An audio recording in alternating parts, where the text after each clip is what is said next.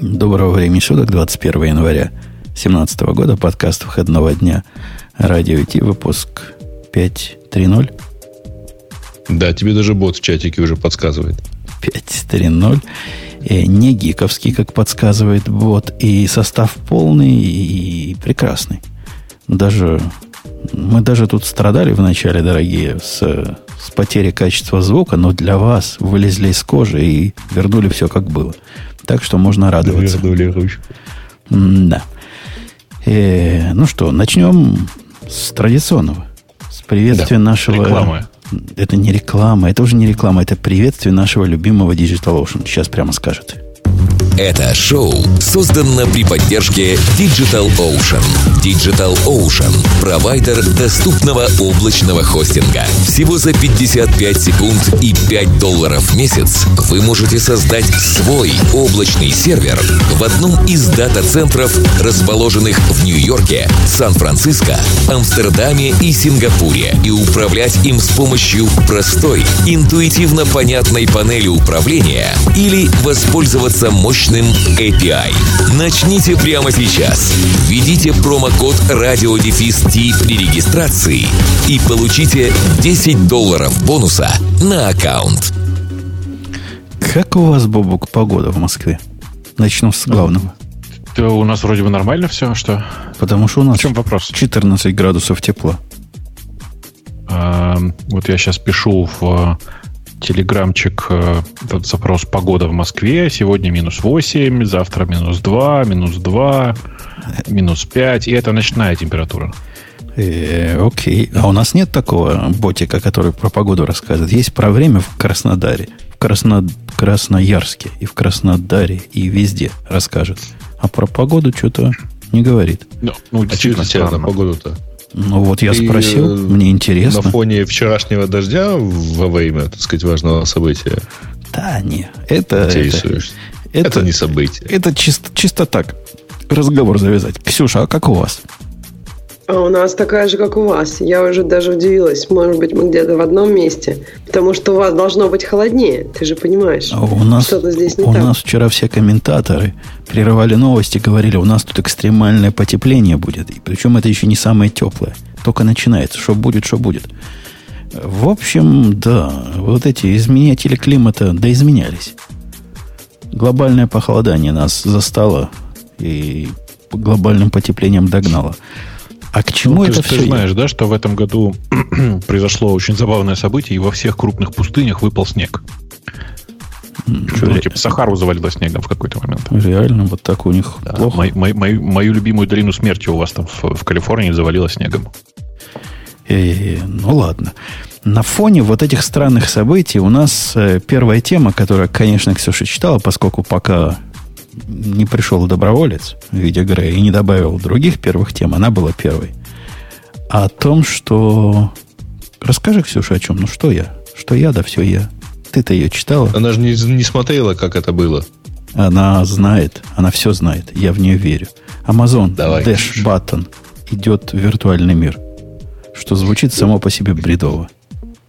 Да, на самом деле в начале Amazon из слова button, вернул слово button, такой пасконный смысл, сделал его настоящей кнопкой физической, а теперь они сделали, я так понимаю, такие же кнопочки, но они теперь виртуальные. Я так понимаю, что они будут у вас в аккаунте, да? Нарисованные. Такие же кнопочки, но нарисованные. Э, э, это какой-то позор. Я сегодня, чтобы вы понимали, я злой, потому что я с утра тут бился э, с одним языком, мать его за ногу, этот язык, в котором нет дженериков. И для обхода элементарной такой дженерик структуры я сначала делал как, как положено, то есть на каждый тип отдельный кейс, потом заколебался, сделал reflection ом. Потом заколебался, сделал reflection ом с рекурсией. Вы понимаете мое состояние вот после вот этих... Reflection с рекурсией. То есть как это, как в старом анекдоте, да, я иду трахаться, простите. А, молодец, да. А, но как это связано с э, Дашами-то? С, а, с новыми Они у меня такой, такой же гнев вызывают, как вот отсутствие дженериков. Какого а черта? Почему? Человечество, вы знаете человечество? Вот 21 век. Я думаю, даже Грей знает о такой штуке, которая называется линк. Или, допустим, обычная традиционная кнопка. Это что за изыски дизайна? Нарисовать кнопку на пол экрана, где три штуки влазят на экран и гордо ее нажимать? Вот это, вот это ноу-хау. Э, помнишь, э, в середине 90-х годов Богдан Титамир такой был, который очень метко заметил в свое время, а people хавает. Так вот, я уверен, что вот эту кнопку, в смысле эти визуальные кнопочки, people будет хавать, потому что домохозяйкам удобно.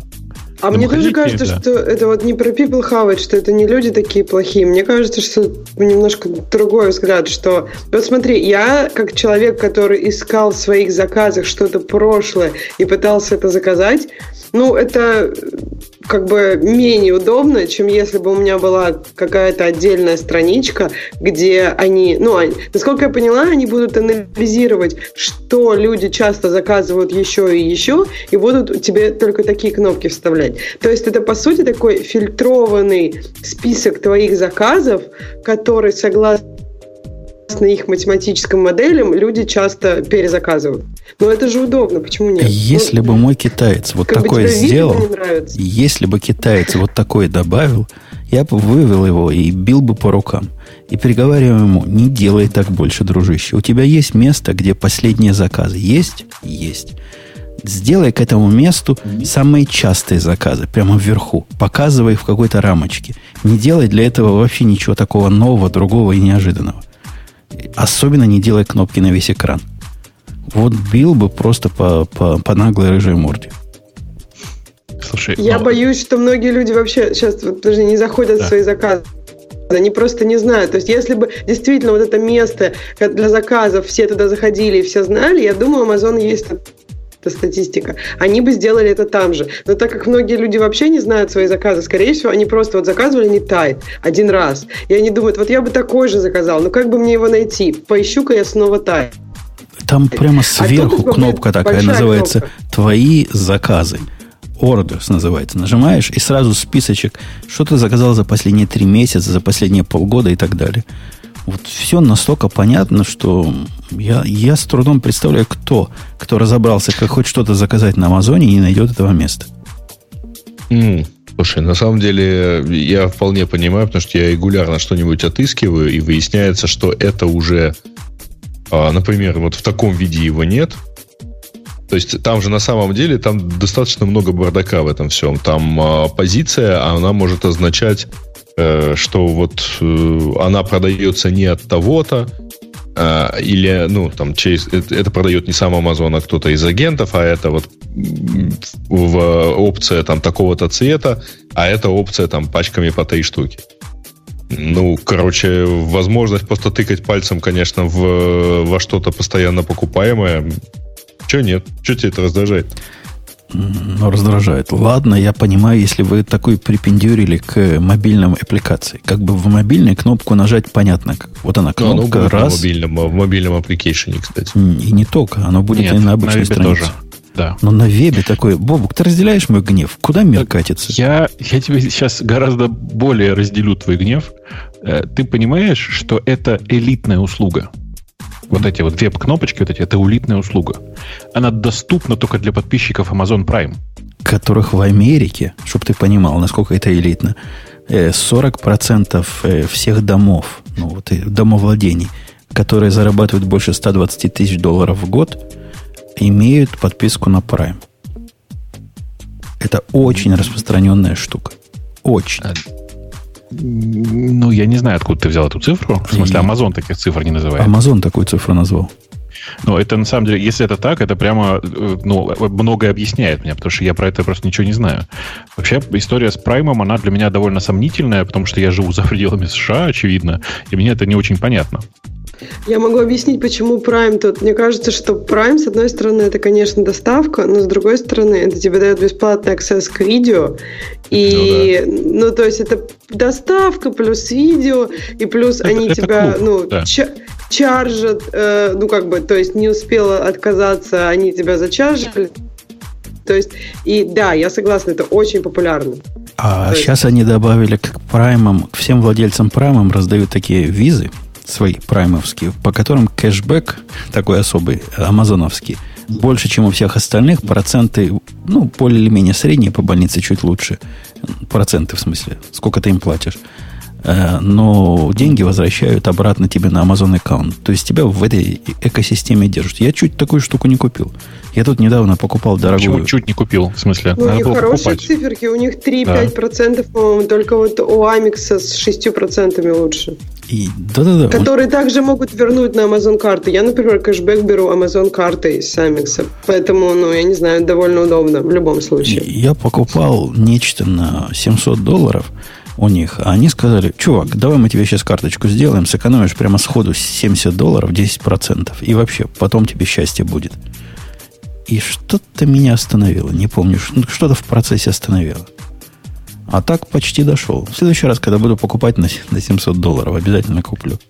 Меня во всей этой истории беспокоит только одно. Вот это вот эта ваша дурацкая привычка все делать только для американцев бесит. Сделайте что-нибудь для стран третьего мира, в смысле для всего остального мира. Так вам не нужна для... туалетная бумага, у вас газеты есть. Зачем да вам я не такая про штука? это, я про карты. Я про карту. Вот да, про карты это тоже обидно. А, в смысле, ты, ты не можешь обидно получить мне, обидно мне примерно без... лет 17. С тех пор, не, как не. я первый раз кликнул на такой, типа, instant rebate. Uh, на самом деле, ну, есть же много таких карт, просто их только в офлайне получить можно. В онлайне ничего такого нет.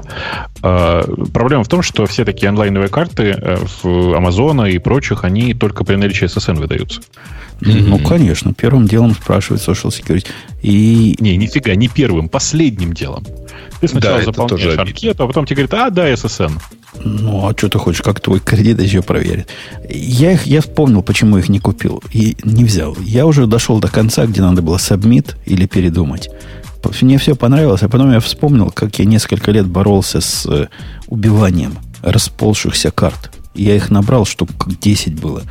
И с усилием воли свел это к двум. А теперь, значит, они опять расползаются. Нет, сказал я себе, не дам им дальше расползаться. Подожди, зачем тебе нужно было бы 10? Ну, то есть, я понимаю, то есть, каждая карта – это взвешенное решение. Допустим, у тебя есть две. Ты думаешь, какую из этих ты можешь заменить вот этой новой амазоновской? Либо там решить на какое-то время иметь три, потом закрыть ее? Ну, 10, это же не то, чтобы я вот так вот сознательно. Это куда ты идешь, тебе дают какую жене. Я, я куда хожу? Жене дают какую-то скидку, оказывается, у нас еще одна карта в результате. И так они вот со временем и, расползлись по, по, по диким количествам. У меня была даже карта от Apple. Это я сам взял. Apple в свое время, не знаю, как сейчас, раздавали свои Apple беленькие карточки. И, Зачем?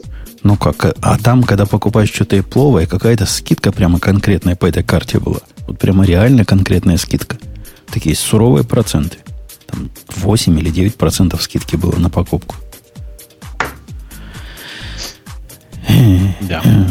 Какие проблемы с кредиткой? Ну, они расползаются. Такая проблема. Во-первых, они расползаются. Во-вторых, много кредиток портит кредитные, кредитную историю и твой вот этот скор, твою оценку.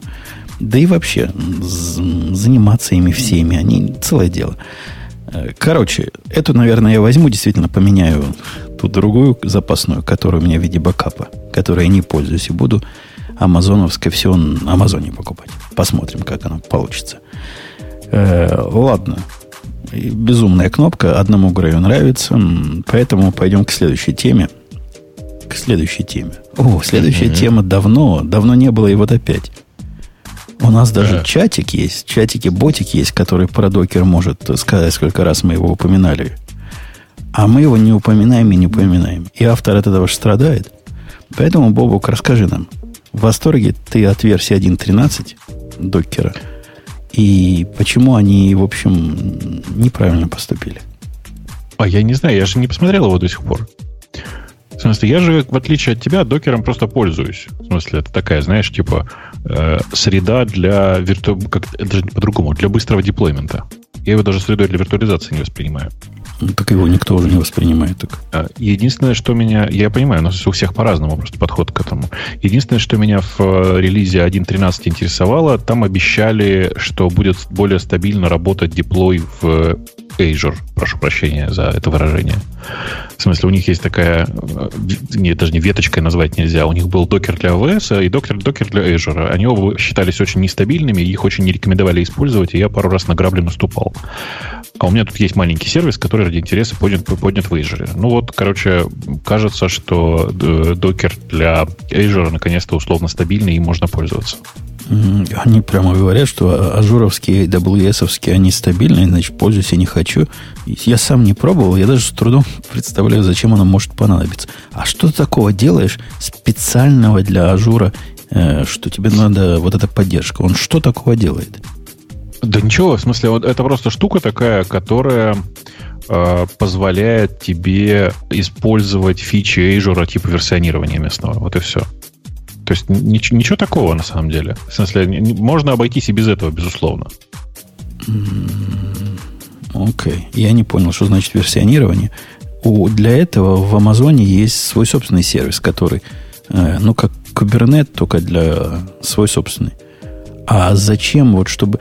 А, а, насколько я понимаю, они тебе дают такую помощь в автоматизации деплоймента этих контейнеров. Вот, ну, все так. Ну, в смысле, ты просто прямо на как это прямо из э, докера, в смысле, прямо работая с докером, можешь по отдельности э, типа создавать новые инстансы, там типа регулировать размер, в смысле, регулировать сколько этому воркеру доступно памяти, сколько, на сколько узлов ты его разбрасываешь, ну всякие такие штуки, короче. Ну этим занимается Сварм, который там внутри. Короче, я, я не понимаю, что оно делает в AWS, потому что не пробовал. Уж не говоря о том, что делает в ажуре. Что в 1.13 сделали неправильно, начнем сразу с плохого, поскольку я злой. Ксюша, догадывайся, в чем их главная ошибка? Ксюша? Нет, но ну я знаю, что я сейчас узнаю, в чем их Они ошибка. выпустили эту версию вчера. Во-первых, дорогие чуваки из докера, надо выпускать перед гиковским выпуском, это раз. А во-вторых, не за день же до шоу. Ну, кто его успеет попробовать из тех, чье мнение важно? Они совсем нюх потеряли и нос по ветру не держат. Не понимают. Надо выпускать в начале недели. Мы тогда успеем к, к субботе все попробовать. А так, исключительно по релиз-нотам. Это первое мое фе вам, дорогие. А второе, ну, рассказывать о том, что у вас, дорогие мои, появилась Docker System и разные способы очистки всякого бреда, который вы накапливали за, пос... за предыдущие один 12 версий, это, конечно, хорошо, что вы это добавили в конце концов. Но отсутствие этого сразу вызывает вопрос, как, как люди без этого раньше жили? Ну, ну, ну как так можно? Ну вот как ты, Бобок, поступал, когда к тебе приходил? К тебе не приходит, а я по докеру главный. Ко мне приходят и говорят, чувак, говорят. Он вот он говорит. Мы тут на компьютер поставили докеров, и куда-то все место делалось на диске смотришь, ну, действительно, делаешь всякие DF и всякие прочие, место все кончилось на диске. На диске было дофига, там 40 гигабайтный диск. Работал, работал, куда то место делось. Вот как бы ты на вопрос ответил, куда место делось? Одни контейнеры, больше ничего нет. На, ну и? Ну, на вопрос этот, в общем, трудно было ответить.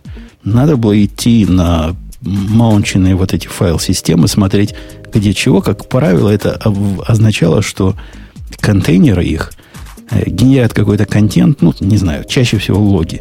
И эти логи не мапятся в наружу, а где-то там внутри собираются, никакого ограничения нету. И потому что ну, руки заскорузлые не знают, что у логер-драйвера можно задать и rotation, и какой максимальный размер, и вот оно со временем все сожрало. Ну, это простой случай. А в сложном случае, ну, действительно приходилось заниматься детективной работой, понять, куда место делать. Теперь же есть Docker System, система команд, которая позволяет в том числе узнать, куда, куда, куда где и что. И кто, кто в этом виноват. И это хорошо, это удобно. Есть команда убрать весь мусор, который накопился. А в докере, как вы знаете, мусора накапливается прямо ого-го. Ну, например, например, остановили вы образ. Вот вам мусор. Он там где-то, и к нему еще имидж какой-то ассоциированный есть. Обновили вы версию образа. Вот вам старенький там валяется как без, без тага, если вы поверх этого же тага записали. Были способы рабоче-крестьянские все это убирать? И, ну, конечно, мы, мы убирали. Но теперь есть такой нормальный, цивилизованный э, способ убрать весь, всю неиспользов... все неиспользуемые данные очистить. Причем там тонко это можно сделать. На уровне контейнеров, остановленных контейнеров можно все убить. На уровне образов, имиджей этих, которые никем не используются, все убрать. И так далее по списку. Молодцы. Все-таки, знаешь, там в чате у нас иногда проскальзывают свежие идеи. И вот мне по-прежнему кажется, что было бы прикольно, если кто-то написал э, бота для нашего каналчика, который бы во время эфира сидел, слышал эфир, прогонял его, скажем, через распознавание, ну, я не знаю, там, к примеру, Гугла, чтобы прям можно же, вы знаете, да, что можно использовать распознавание голоса Гугла в наглую, э, делая вид, что ты андроид. Ну, в смысле, что ты работаешь с андроидом. И тогда тебя практически не блокируют. А, распознавал бы текущую речь, и при, в, первый, в тот момент, когда Умпутун использовал слово докер, вообще кто угодно э, говорил слово докер, в чате бот срочно писал «надо срочно выпить». Ну, например, чтобы, знаете, все выпивали, когда присутствует слово докер. А, а когда прям можно, знаете, да, такую классическую вот эту самую э, игру для пьянок. Когда докер кто-то упоминает, когда кто-то говорит, это какой-то позор. Что еще можно такое сказать? На каждое упоминание Microsoft можно выпивать что-то крепкое, потому что это редко бывает. Вот, да, ну, то есть, как бы такая логика должна быть. Мне кажется, что можно очень хороший бот написать. Я вам дам спот, да, не способ, а повод еще один, а еще одну налить. Самое главное в этом самом докере, если я правильно понимаю, э, это возможность использовать композов для развертывания э, свармов. То бишь композ они расширили, чтобы уметь делать э, деплой целому стеку. И раньше мне этого не было, а теперь это есть. Мне, мне интересно, почему уже Compose не станет ча- э, частью самой команды Docker, простите. Давно уже пора, тебе не кажется? Ну, а вот смотри, как они делают сейчас. Судя по синтаксису, Docker, Stack, Deploy, Compose файл. То есть они подсовывают как бы команде Docker Compose файл. Команде да, да, Docker ну, Deploy. Я, я к тому, что я удивляюсь, что до сих пор нет команды Docker пробел Compose. Э, да. Особенно это странно на фоне их э, как они, и, и, и реструктуризации командной строки, теперь они действительно делают докер, пробел, сущность команда, докер, пробел, контейнер, старт и так далее. То есть они пытаются это как-то пригладить. Есть команды для образов, есть команды для контейнеров, есть команды для системы. Э, но старые не сломали, за что большое человеческое спасибо. Ну, некоторые куски старого меня прямо очень сильно раздражали. Я надеюсь, что они рано или поздно там решатся на какой-нибудь Docker 2 с другой командной строкой. Типа с отказом, типа с, с не знаю, с нормальной командной строкой, условно говоря. Потому что, ну, идея использовать там докер, докер существительный глагол, это нормально. А вот то, что было раньше, это прямо ужас. А докеры эти вышли, вот этот 1.13 везде. То бишь даже для маков новая версия, вы можете пойти загрузить, обновить, она обновится, и все, все на вид работает. Сказать, что что-то вот так сходу сломали, я не могу, во-первых, потому что недостаточно его пробовал, а там наверняка не бывает такого, что версия не сломала. Мажорные версии всегда что-нибудь ломают. Так что не, не, не спешите переходить, поставьте себя на маке, поиграйтесь, а потом, а потом радуйтесь у них там появилась штука такая, которая, мне кажется, антипаттерном, но она в свое время была очень популярна. Возможность сшить, э, э, как лейеры по-русски, Ксюша? Слои. Слои. Слои вместе. Э, с целью, ну, это для маньяков, которые бьются за минимальный размер образа. Ты из таких, Бобок? Я да. Ну, в смысле, мне это не сильно поможет, потому что у меня все-таки, сейчас очень смешно будет, не сильно слоистые у меня, понимаешь, как бы все. В смысле, у меня и докер-файлы очень примитивные. И, и у меня. И я думаю, всех, кто занимался, вот, кто продумывал свои базовые образы. У тебя есть твой базовый образ имени Бога? Да, конечно, конечно. В моем базовом образе, по-моему, 4 слоя. Ну, то есть, вот это все, что есть. Там Alpine сверху 3.5, который, кстати, тоже вышел тут не так давно. Э, есть слой, который всякие файлики туда одним ударом загоняет, нужные мне. И есть слой, который эти файлики потом применяет. Ну, какие-нибудь там зоны устанавливает. Ну, всякое такое, что необходимо в хозяйстве. В результате 3-4 слоя появилось в нем, но и программа обычно добавляет 2 слоя. То есть, ну, может, 3 слоя. Сам, сам запускабельный файл, expose и CMD или init. Посмотрел, у меня 4.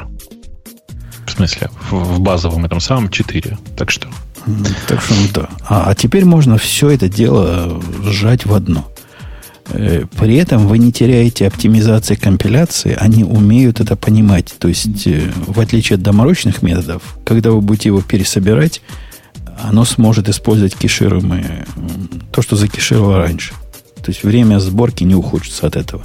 Однако время передачи, ну, наверняка, когда вы будете делать докер пул своему имиджу, он будет совершенно новый имидж. Он весь целиком вытянется. Он не сможет понять, что надо тянуть только вот эти пару последних верхних, нижних слоев. Так что пробуйте, но осторожно. Мне кажется, команда безумная, ненужная, но добавили, наверное, кому-то это интересно. Не, не понимаю, кому, а главное, что нужно понимать, что слои тоже не зря придуманы. И любой, любой их мерч, он как бы не, не всегда полезен. В смысле, нужно не бездумно пользоваться. Ну да, это такой же мерч, как, как, как в каком-нибудь гите.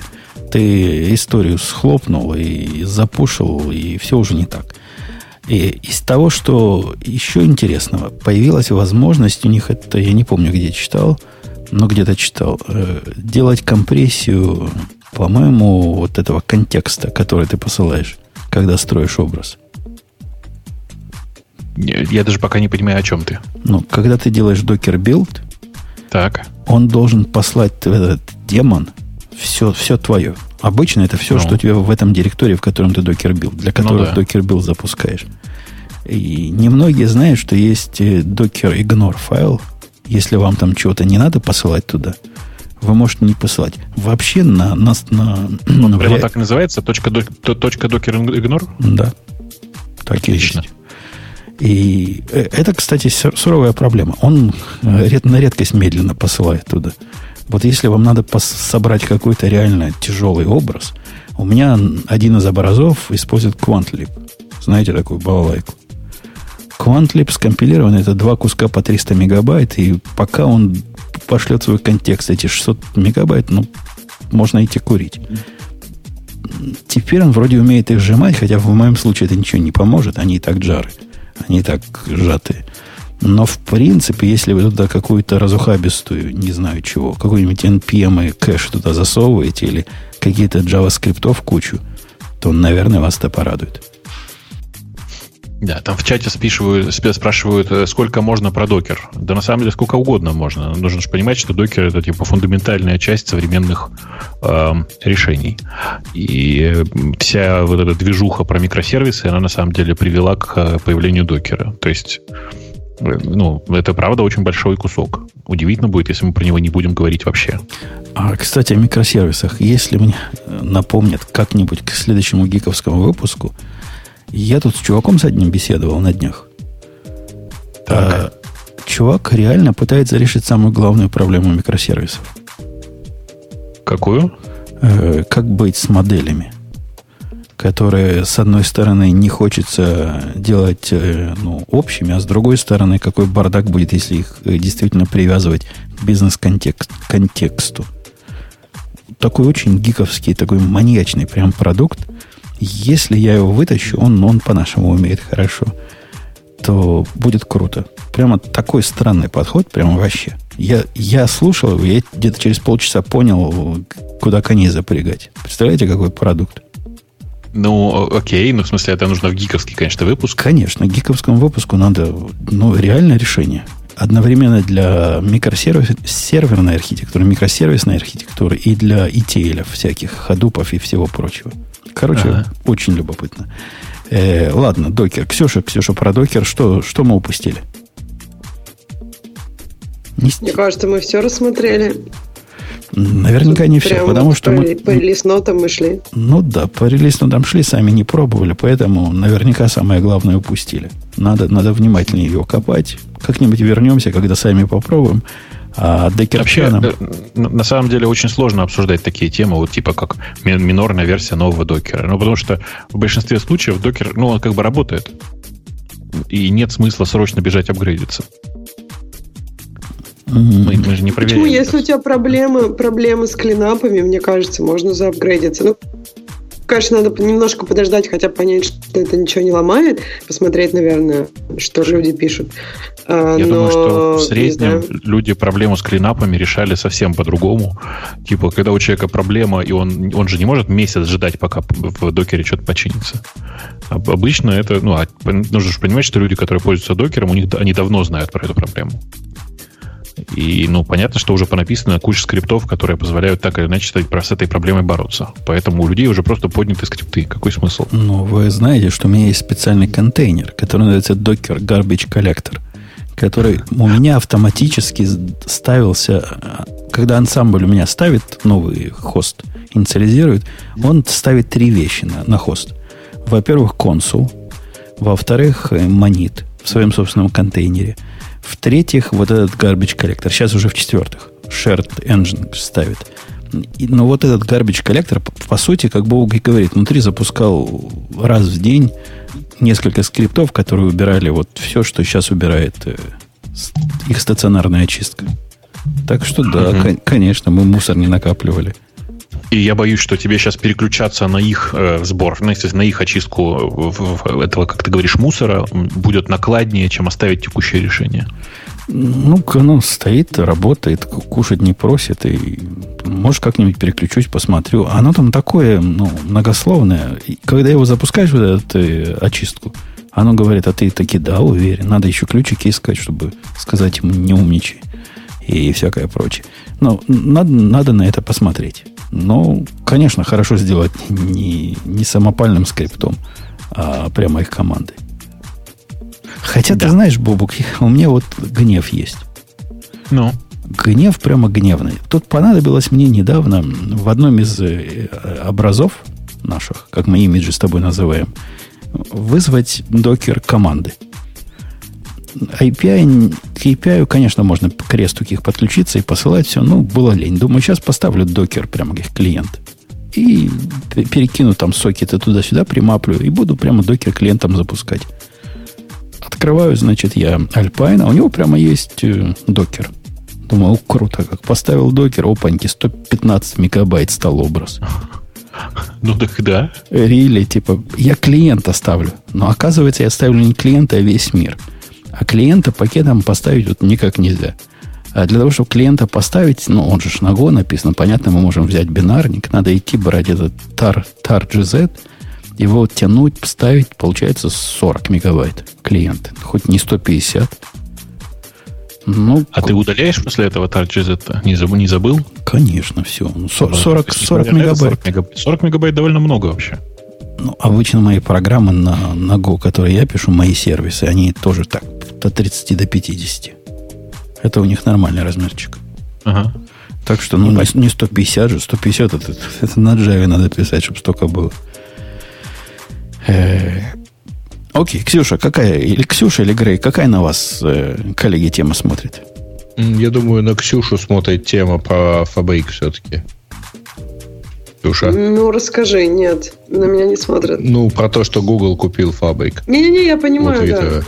Нет, вообще, это на самом деле довольно интересная история по, по многим причинам. Во-первых, напомню, э, Twitter Фабрик это тоже э, покупка. В смысле, Twitter когда-то mm-hmm. этот самый фабрик купил. Купили его, конечно, в первую очередь из-за Crashlytics, э, который ну, типа, сильно лучше, чем все остальное, помогал работать, разбираться в крышах, э, собирал статистику по ним и все такое. Э, в смысле, это правда было, наверное, одной из самых, одна из самых популярных библиотек, облегчающих жизнь разработчику, которая в, в мобильном мире использовалась именно для работы с крышами. Ну, давай немножко я тогда расскажу. Про... Давай. Мне кажется, что она была А, ну, во-первых, это скорее был сервис, а не просто библиотека. То есть, ну, конечно, в смысле, это библиотека ну, плюс сервис. Да, да, да, но как бы ты взаимодействуешь с сервисом, ты библиотеку вставил себе, вроде как да. и забыл. И если все крыши хорошо приходят на сервис, все правильно. Они действительно э, лучше многих обрабатывали сами крыши. У них был, были проблемы с фичами, ну, то есть они как бы развивались активно, и у них там был недостаток фич. И что мне запомнилось, они очень хорошо взаимодействовали со своими пользователями. То есть, если они видели, что ты активен, они прям писали тебе, что вам не хватает, как вам помочь. То есть, они были такие открытые к диалогу. А вот вся эта история с тем, что там перепокупают туда-обратно, она какая-то не, все-таки несколько странная. То есть я купил Твиттер, сейчас их у Твиттера купил Google. Как-то немножко это все путано, на мой взгляд. Ну да, я, я про это же и пытаюсь сказать, что я не понимаю, что там происходит, э, потому что Твиттер, я напомню, пару или тройку лет назад очень громко анонсировал, что теперь у них есть кусок, который называется Twitter Фабрик. Он весь про разработчиков. Прямо называлось так Twitter Фабрик. Это а, выглядело как платформа просто отдельно. Да, да, да, конечно, конечно. Uh-huh. И это было очень громкое событие, все такое. И тут вдруг бамс на ровном месте выясняется, ну как на ровном, в смысле, слухи ходили довольно давно уже, но э, внезапно выясняется, что э, Фабрик теперь будет принадлежать Гуглу, и это на самом деле радикально меняет мое отношение к Crashlytics. Потому, по двум причинам. Во-первых, потому что, э, знаете, как вот в мире э, написания сценариев, там, текстов, каких-то шоу э, с легкой руки Мартина многие начинают использовать выражение «сделать лост». В смысле, испортить концовку. Э, если вы помните, как кончился сериал Lost, это было прям чудовищно. Так вот, э, я предлагаю вообще в отношении IT начинать использовать выражение, например, э, «сделать парс». Или в данном конкретном случае сделать, например, сделать Firebase. Потому что у Firebase тоже не все, не все на самом деле гладко и не все понятно. А ты не хочешь намекнуть сделать RethinkDB? Э, хочу, но сейчас мы с этой темой ну, закончим и вернемся к другой компании, которая делает, делала Parse, да. Э, собственно, я, я к тому, что у Гугла богатый опыт, опыт покупки и закрытия хороших продуктов, это с одной стороны. А с другой стороны, вы меня простите, но э, Crashlytics установлен больше, чем в миллиард существующих устройств. В смысле, огромное количество приложений, э, которые встроены в огромное количество э, встроены, которые установлены в огромное количество мобильных, мобильных телефонов. И это еще один способ собирать хреновую тучу дополнительной информации. Я как бы не, не понимаю, как, как люди будут с этим жить дальше. Э, особенно, как с этим будут жить всякие параноики, потому что до этого Crashlytics ставили... Ну, Crashlytics реально стоит почти во всех крупных приложениях. Э, ну, потому что действительно, как Ксюша правильно сказала, это такой, знаете, fire forget, в смысле поставил по, по библиотеку и просто забыл про нее. Когда нужно, пошел, на, пошел посмотреть на крыши. Ну, там, подожди, там был тест Flight, который Apple купил, и теперь да. Crashlytics, который купил Google. То есть тут, в общем, все как бы, ну, а, и тест Flight закрыл Android ровно в тот момент, когда его купил Apple. Прямо вот они объявили, нас покупает Apple, мы закрываем Android. Я не думаю, что такое случится с Google, потому что Google, нет, да, нет. мы хотим больше информации и так далее. Но как бы всем известно, что Google, э, он к вашей информации относится, ну то есть у него не главная цель э, там собрать меньше и не хранить ничего, что может как-то вас потом плохо Очень... характеризовать. У него другой подход. Собираем больше, делаем из этого какие-то выводы. То есть я согласна тут, что это немножко как-то должна напугать. Ну, э, на самом деле тут еще есть такой смешной момент, что э, действительно там TestFlight теперь только, только для Apple, э, Crashlytics был, по счастью, для всех, теперь нужно куда-то бежать. Не думаю, что они открутят версию для iOS, потому что это ну, Google, а не Apple по модели своей. Бежать, я не знаю, но только в хоккей, наверное, если им кто-то пользуется еще активно. Да, мне кажется, что вот хоккей как раз у них немножко другая позиция. Они всегда говорили, что у них нет задачи продаться, поэтому они платные поэтому а, и там фичи и все, все, что нужно, а, у них есть. Просто там проблема, мне кажется, с тем, что они платные, и поэтому Acrolytics как раз... Э, Ксюша, Ксюша, ну, ты просто, мне кажется, упустил этот момент. Хоккей полтора года назад купил Microsoft. А, mm. точно. Ну, в общем, интересно, что все, да, ты прав. Да, да, я, я, я не пропустила этот момент, я его сейчас забыла. Да, а. О, в общем, все компании все купили. А почему тебя не пугает бежать в Microsoft? Э, тут принцип очень простой. Нельзя складывать все яйца в одну корзину. В смысле, нельзя давать большому, э, доступ к большому количеству своих данных. Google и так знает про меня очень много. Apple, по счастью или по несчастью, тоже знает достаточно много. Microsoft знает не так много. И самое страшное, что может произойти, это если эти три компании договорятся об, об альянсе по обмену данными о своих пользователях. Подожди, вот у Apple, мне кажется, другой подход. У них, у них же differential privacy, то есть они не пытаются хранить о тебе и знать о тебе больше, чем как бы им надо, чтобы составлять какие-то модели или чтобы делать это как-то анонимно ты, для тебя. Ты сейчас, ты сейчас говоришь про их публичную позицию. Это правда. Публичная позиция у них такая, что мы вообще стараемся все, все, все такие штуки делать на устройстве. Я сейчас говорил не про публичную позицию. Я, как, у меня есть а, немножко а, там знаний изнутри. Меня это удивляет, насколько они эту публичную позицию э, выполняют внутри. Не-не, но видишь, типа, мы не можем на это рассчитывать никогда. В смысле, а. это, это публичная позиция публичной компании, и как бы там все понятно. Я верю, что они на самом деле так думают. Не, у них просто много у них действительно работает так. И на самом деле вот, вот эта вот сборка логов и прочее, прочее на каждый чих, оно на самом деле влияет на перформанс. Ну, в смысле, да, то есть это как бы многие об этом не думают, а на самом деле многие вещи, если ты хочешь собирать очень много статистики, если мы говорим про мобильное устройство, то это все не так без как бы не, не так. Ну, в общем, это влияет на пользователя. Это все равно видно. Это работает медленнее там, и так далее.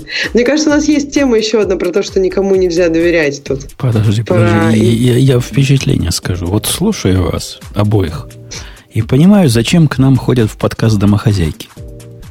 Вот Чтобы вообще, что? ну, и, и, из того, что вы говорили, я мало чего понял в конце концов у меня мозг отключился, и я стал домохозяйкой. Но все равно слушаешь и наслаждаешься. И ты, Бобук, хороший, ты, Ксюша, прекрасно. Просто вас можно любую тему слушать. Молодцы. Это ты сейчас к чему вообще?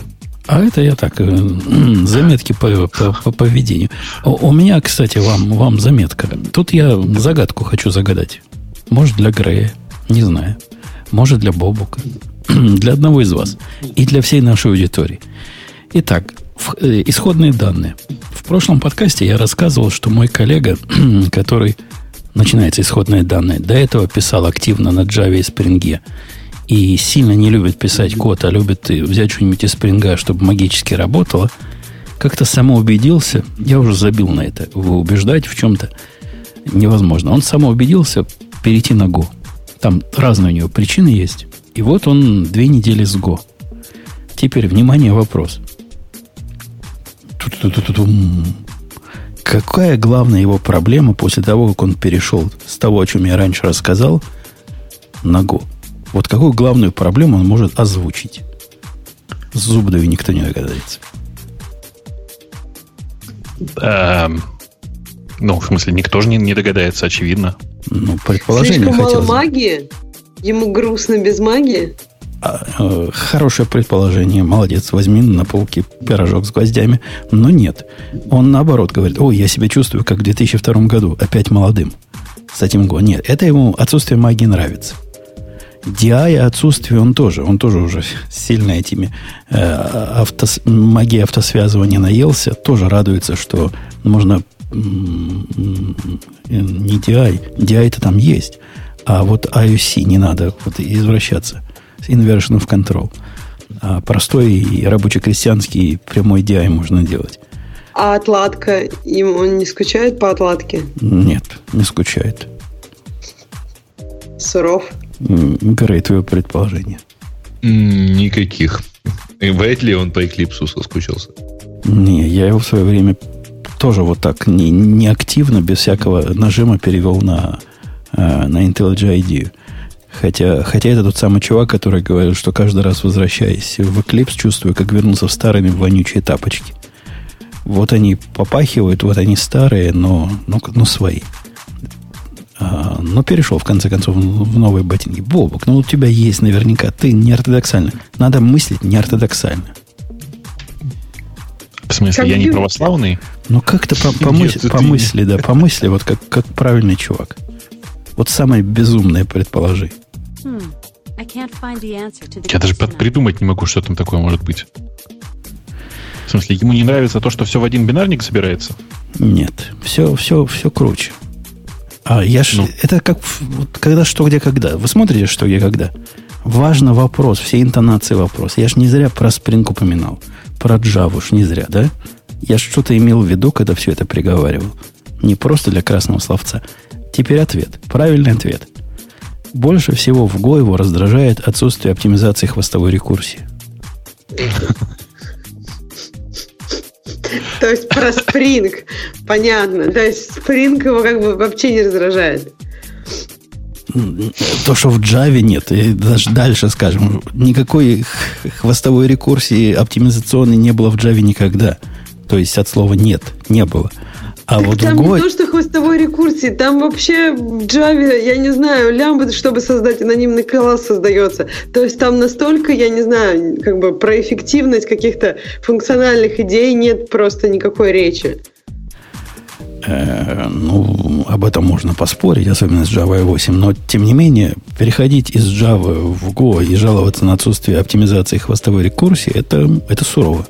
Это, Он, наверное, это... за этим и перешел, понимаешь? Вот ты переходишь, меняешь свою любимую Java, которая, наверное, не как вонючая тапочки, а как, я не знаю, как что-нибудь такое же, очень свое. И ищешь чего-то нового, крутого, а там этого нет. А что он, он сам развернуть не может в циклик? будет также... Я ему объяснил про пайка, про нашего, про, про нашу религию, мол, простое лучше сложного, и явное лучше неявного. И есть один правильный путь всегда сделать это, и этот правильный путь тупой и луп. Но, угу. да. Но вот отсутствие рекурсии его раздражает. Э, да не, на самом деле есть же более правильный ответ про то, что если ты посмотришь на самом деле, э, по-моему, в, почти в любой фундаментальной статье, и, как она называется? Трамплининг, да, это называется? В смысле, оптимизация хвостовой рекурсии прямо можно делать в своем коде. Посмотрите, посмотри, короче, на слово трамплининг, по-моему, называется трамполайн, если я помню. Да-да-да, делается это. Ну, в Go оно делается действительно так многословно, но и в Java оно делается довольно э, странно. Можно в любом сделать языке, из тех, что я знаю. Для Python есть несколько готовых реализаций библиотек всяких, знаешь, модулей готовых, готовых которые реализуют э, TCO, ну, в смысле, Tail Optimization. Э, и я думаю, что для Go тоже можно, в принципе, написать, было бы желание. Да, конечно, но просто желания никого нет, потому что целевая аудитория другая. Один из его причин перехода был на, на, на Go в том, что теперь-то у меня есть помощник, которого я могу отдать свой код, на который я не хочу смотреть, и сказать «допиши», а у него со своим кодом такой возможности нет, потому что он и сам-то писать не может, то, что он раньше писал. А теперь он, значит, возьмет язык простой, но сделает из него кложер. Понятно. Э, окей. Ксюша... А, не Ксюша. Я сам выбираю тему, потому что мы на нее намекнули. Вот в эту сторону... В сторону... Как это, как ты, Бобок, это назвал? Пар, пар, Сделать парс? В сторону парса, да. В сторону сделать парс, да. Я читал статью про RethinkDB, почему мы, значит, все. И хочу напомнить, что здесь, когда мы обсуждали год назад, наверное, очередной выход Монги, не помню уж какой, или два года назад, к нам тут приходили грамотные, рассказывали, какие мы дятлы. И на самом деле нам надо рефинг посмотреть и подумать иначе, потому что вот я это даже больше что скажу, я его даже смотрел он, он, он закрылся.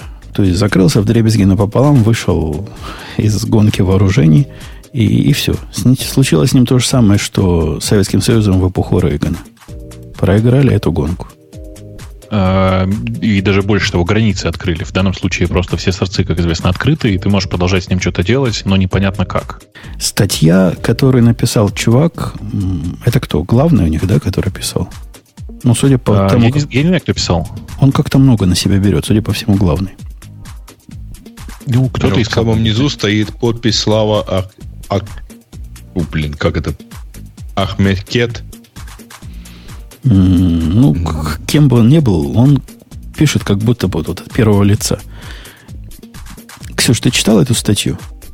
Интересная прямо статья. Вот я, я читал ее с удовольствием. Не, не по долгу службы, не потому что к подкасту готовится, а прямо зацепился глазами.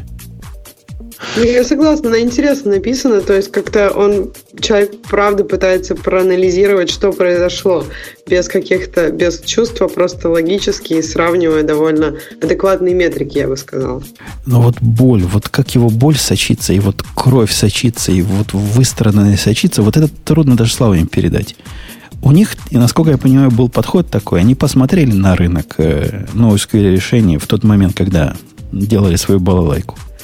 И увидели, что супер популярная на тот момент Монго, которая делала всех как стоячих, это суровый, с их точки зрения, полнейший отстой. Их вопрос, почему этот суровый отстой такой популярный, видимо, не затрагивал. Это как бы одна из ошибок. И они решили, значит, сделать такой же, только, только, только правильный. Во-первых, чтобы было абсолютно э, строгие гарантии всего. Вот просто религиозно выстраданы эти гарантии – то есть вот этот э, correctness, который они называют, был вообще вот лучше не бывает. Супер, супер простой интерфейс. Вот всякая домохозяйка сможет, значит, с этим интерфейсом... А у, у них был интерфейс на, на SQL, похоже, не? Или я путаю их с кем-то? Ну, не, не, не. Нет, у них был э, типа описанный язык запросов, который э, отражался сразу в библиотеке. Но это нет, не SQL. Не SQL. Ну, значит, у кого-то другого. Это, значит, второе, простота и консистентность. Вот в отличие от Монги, которая, которая ну, вообще позорище, у них, значит, будет настоящая консистентность. Вот если, если гарантируется, то гарантируется. Если не гарантируется, то вот объясняется, почему и как, и, и никуда. На самом деле, это их базовые штуки, вокруг которых они плясали. А потом они придумали еще одну... Ну, типа, не так. Это базовые метрики их были, вокруг которых они строили всю идеологию. Но единственная фишка, вокруг которой стоило бы плясать, и которую они на самом деле сделали, они ее сделали довольно поздно. У них был настоящий реал-тайм пуш. В смысле, ты мог подписаться на э, обновление в каком-нибудь куске данных и получать и, типа постоянные нотификации о том, что что-то там изменилось и как именно. И, Причем пушом. И автор да? говорит, что это была тоже ошибка. Они попытались найти хоть какое-то что-то уникальное, потому что вот эти три первых довода ну, не убедили народное население программистов, потому что программисты-то они заскорузлые, сидят на Монге, им хорошо, несмотря на то, насколько она была на тот момент плоха с точки зрения авторов Rethink. А ну, когда почему? они вышли... Он же говорит, что, например, вместо этого нужно было сделать первое, быть вовремя здесь, они три, на три года позже, потом, что они там на скорости, я так понимаю, не концентрировались, и что у них не было решения конкретных use кейсов. То есть у них было что-то общее, типа правильность, консистенции, а не конкретные штуки, как сделать вот это там. Ну, вот этот пуш, который они выбрали как э, такой отделяющих от всех фичу, поставил их совсем в другую категорию – поставив в категорию тех, которые, тех компаний, которые этим занимаются годами и умеют пушить ну, в 33 раза лучше. И специально вот этим только и занимаются.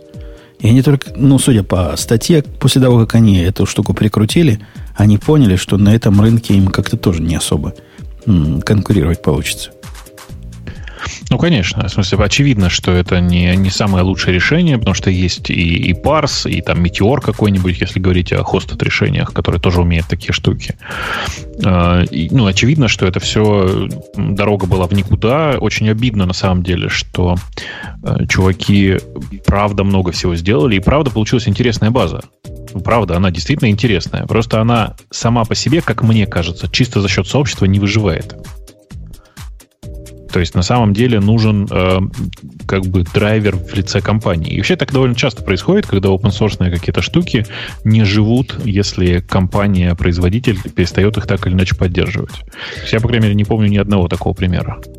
Они как ну, раз ты... сказали, что у них главная проблема, то есть у них две проблемы. Маркет неправильный и фичи. Про фичи мы поговорили, а про маркет они очень интересное сравнение делают. Они говорят, что вот есть MongoDB, которая вот, в общем-то, популярна. Потом есть там Docker, и они приводят цифры, сколько эти компании зарабатывают. Они говорят, вроде выглядит хорошо, и вот мы как бы целились в этот рынок. Но если мы посмотрим на какой-нибудь там Salesforce, Palantir или Box, те, которые не open source, и если если мы сравним эти деньги, MongoDB и Docker перестают выглядеть так круто. Ну, то есть они подчеркивают, что они шли на такой рынок open source тулзов, который, в принципе, не несет очень много денег в себе. И поэтому там не так много места для компаний, и уже там места, в общем-то, заняты. Я вернулся к вам, да. но он действительно прав. Вот эти программисты, они ж такие люди жадные. Вы видели, что с этим кракеном устроили после того, как они денег захотели? Что, в смысле, раздели? Кого раздели? Кракен. Что они сделали? Я просто не знаю. Я посмотрел на этот кракен, ужаснулся и ушел. Ну, он считается каким-то модным гид-клиентом, да? Мы же про одно и то же говорим. Ну да. Просто он... Я не понимаю, как можно всерьез сделать гид-клиенты, которые сделаны на... Э, на, ну, сам, на, на, электроне. на Да, на электроне. На веб-ките, короче. Э, ну да. И у них до этого типа был проект бесплатно раздавали всем. А теперь сказали, ну хватит бесплатно, и будем немножко денег брать с корпораций. Причем частным людям бесплатно все еще остается. Но после этого их закидали дохлыми огурцами и дикими помидорами. И теперь это презренные люди в сообществе. Если вы пойдете на Reddit, который гид, каждый раз, когда кто-то этого Кракена упоминает, приходит десяток э, гневных чуваков и рассказывают, какие они козлы. Ну, там действительно ну, козлы. Но не за это козлы, за то, что деньги берут, надо их ругать, а за то, что их самое главное просто хамская морда. И всем своим пользователям говорить, что они козлы. Такое можем только мы себе позволить. Слушай, а пока мы далеко от этой темы не ушли, надо на самом деле вспомнить, что у нас есть э, целый еще один спонсор э, у сегодняшнего mm-hmm. выпуска. А вы уже собрались далеко уйти? Ну, конечно, в смысле, просто все остальные темы довольно далеки от денег, а, а ну, спонсор да. этот, он как бы, во-первых, приносит нам деньги, а во-вторых, э, ну, это такой, э, как бы это сказать, вот мы И просто, если вы помните, да, если вы помните, мы в, у нас в рекламке, которая крутится в начале, в слове нашего спонсора, которая крутится в начале, говорится о том, что это как это? Как он, он недорогой, да? Или что там говорится? Я уже забыл все время про. Что он столько про... слушаем. Вот, черт. Только слушаем, а не помним. Ну, короче, да? ты хочешь общем, сказать, что этот еще дешевле? Да, я хочу сказать, что на самом деле есть очень бюджетное решение. Я несколько раз про это уже говорил, что на самом деле, если вас э, интересует там типа какие-то интересные решения в области VPS, и вы находитесь внутри страны, в смысле внутри России, то вам, конечно, надо смотреть в первую очередь на российских э, VPS-производителей. Э, и, собственно, один из э, спонсоров, которые к нам сегодня пришли, это компания SpringHost. Э, на них можно посмотреть, у них много всего интересного интересного. Они даже какие-то призы нам, по-моему, обещали, да, для чата, если я ну, правильно почему помню. призы? Ну, в смысле... Давайте я сначала да. дам, потому что у них есть SpainHost, это основной как бы сайт, а вот Почему этот хост? самый Он называется Springbox. Это Springbox. Spring, Springbox, да. да. Компания называется SpainHost. Да. Springbox а... называется сервис. Погодите, погодите, дайте вот. я скажу людям, которые хотят на слух сюда зайти. Во-первых, я это дал ссылочку. Sprint с буквой Т в конце. Box. Да, sprintbox.ru. Ну да. Вот, вот поищите. И, ну, да. на самом деле, в общем, э, это э, э, что? Это ВДС, да, или ВПС. Очень, очень модная сейчас схема. Вот. Ну, у них VDS виртуалки бы, да. то, тот же, как и у всех, только на SSD. Э, и у них есть КВМ. Ну, КВМ тоже сейчас почти у всех есть, это как раз ерунда. Не, не, подожди, у DigitalOcean КВМ нет. Ну, точнее, КВМ это он внутри через веб и так далее. Ты вообще не... Про... Ты, это без разницы. Не, погоди, просто он не тот КВМ имеет в виду, Грей. Грей да. не о а, том он говорит. имеет в виду. Да. Он просто так же называется, но это о другом. Тот KVM, ну, который у них, это который как Zen который точно да. так же есть и у DigitalOcean. То есть в, это, в этом они то же самое. Mm-hmm у них действительно их отличает другое. Вот если, если я человек, который не любит пробовать новых вот этих э, партизан из леса, на них бы я посмотрел, потому что у них 2 гигабайта памяти в их самом маленьком э, дроплете, который у них почему-то называется боксом. Он, он у них вообще единственный, кстати. Ну, а, судя по тому, что все, все остальные а... заштрихованные, он самый маленький. Не-не-не, это просто пока первый. Они запустили в декабре месяце. Это пока только один тариф, но по запросам они делают, делают кастомные конфигурации. А, а самое вкусное на самом деле это то, что э, вот сейчас я в чатик кину. Так, сейчас это я кинул ссылочку. А сейчас я в чатик кину э, коды. И эти коды дают 500 рублей скидки на э, все боксы. А бокс стоит, между прочим, 400, 400 рублей в месяц. Так что вот вам месяц. по месяцу каждый. Учтите, что коды, их 10 штук, они все одноразовые. Вот забирайте. Погодите, дайте разобраться нам с Ксюшей, потому что Ксюша отошла, но я за нее разберусь. Давай. Так, 400 рублей в месяц. Переводя на доллары да. деньги, это долларов 7, наверное, да? Это 6,6, 6, короче. Это, ну, да. 6,5, считай. Значит, сейчас, подожди. Вводить нужно в момент регистрации на сайте. То есть за, да, да, да. за 6,5 долларов. Тут у них есть определенная проблема, потому что когда они рассказывают про свой сервис, но кроме того, что меня бесит, как они называют свои штуки боксами, в русском языке слов не, не осталось, чтобы нормально instance назвать. Нормально instance, да. Красава. Ага. Наверняка есть какие-то лучше, чем боксы. Пусть наймут копирайтера. Тоже по-русски очень. Так вот, вот этот э, их э, droplet, как-то к нему какой-то backup box можно. Они чего-то про это приговаривают. Я вот не понял, что за backup box. Я на самом деле тоже не очень понял, и для того, чтобы понять, нужно на самом деле пользоваться активно. Я пока активно не пользовался, я типа завел себе виртуалочку и посмотрел, что, как, как она, что там внутри. Угу. А, там нужно понимать, что там на самом деле а, действительно KVM и QEMU, и вообще просто все через virt. В смысле, на самом деле нужно понимать, что там KVM и vSwitch это прям ну, радикально отличает от большинства текущих решений. А, при этом, э, ну, типа, в текущий момент э, у них довольно бедный выбор э, дистрибутивов, которые можно ну, поставить. Там Debian, по умолчанию. Ну, там, там, там ну, есть Debian, Ubuntu и CentOS. Что еще ну, я, надо? Я, честно сказать, я Сантос не увидел почему-то, но это я, видимо, лоханулся. А, ну вот. А, при этом нужно понимать, что да, цена на самом деле в 400 рублей, ну или там в 7 долларов. Это, на мой взгляд, типа, ну не в три раза, да, наверное, нехорошо так говорить. Ну, типа в два раза точно ниже, чем у DigitalOcean, потому что Э, ну, просто напрямую сравнивать довольно сложно, потому что у DigitalOcean нет такой конфигурации. Да, но вот о самом главном. Самое главное 2 гигабайта памяти. Правильно? Да, и 32 главное, гигабайта SSD. Это, это в 4 раза больше, чем в самой маленькой конфигурации DIO, которая вот так сравнима по цене, которая 5 долларов стоит. Хотя тоже тут, если вспоминать о том, что у них есть бэкапы вот эти, непонятные нам, то тоже не очень понятно, как, э, ну, сколько это будет стоить в DigitalOcean. Ядро одно 32 гигабайта тоже больше, чем 20. Но оно так, мне на прикидку по русским деньгам раза в три дешевле это и получается. Ну, я тебе говорю, что, на, на мой взгляд, это примерно в три раза дешевле. При этом есть несколько очень важных пунктов. Вот, например, э, это не самый лучший с точки зрения э, доступности для меня VPS, просто из-за конфигурации сети. Но, чтобы вы понимали, у меня до него типа 10 миллисекунд. 10 миллисекунд это прямо ну, как бы норм. Ты ходишь на эту, на эту машину почти, почти как на свою. А сколько у тебя, ну, мне интересует... Почти да, по локальной сети. А сколько у тебя, Бобок, до радио Ти? Сейчас, давай я прямо сейчас посмотрю. Сейчас, секунду. Эм, до радио Ти это просто очень сложно посчитать, но мы сейчас посмотрим. Эм, среднее 118. Да, то есть ты ходишь через океан. А теперь попробуй другой эксперимент. Конечно. Сделай то же самое Давай. на podcast.com, который во Франкфурте. Тоже надеюсь, Хорошо. Эм, там тоже все равно будет очень большая разница. Что, до Германии далеко ходить? Э, конечно. То там три часа летом. Ой, прикинь, я неправильно тебя написал. Но у меня 43. У меня... 40-50 До Франкфурта 43 59 у меня, простите. Угу.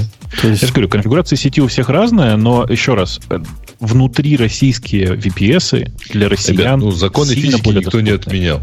Конечно. На самом деле. 650 километров супротив 4000 это вообще сильно большая разница. Чтобы вы понимали, тот VPS, который, которым активнее всего сейчас пользуюсь я, но я на самом деле довольно быстро смигрирую, скорее всего, от него из-за из нескольких косяков, которые э, обнаружились. Э, мне сейчас дает 9. Это как бы, ну, у меня некоторые домашние машины также пингуются. Угу.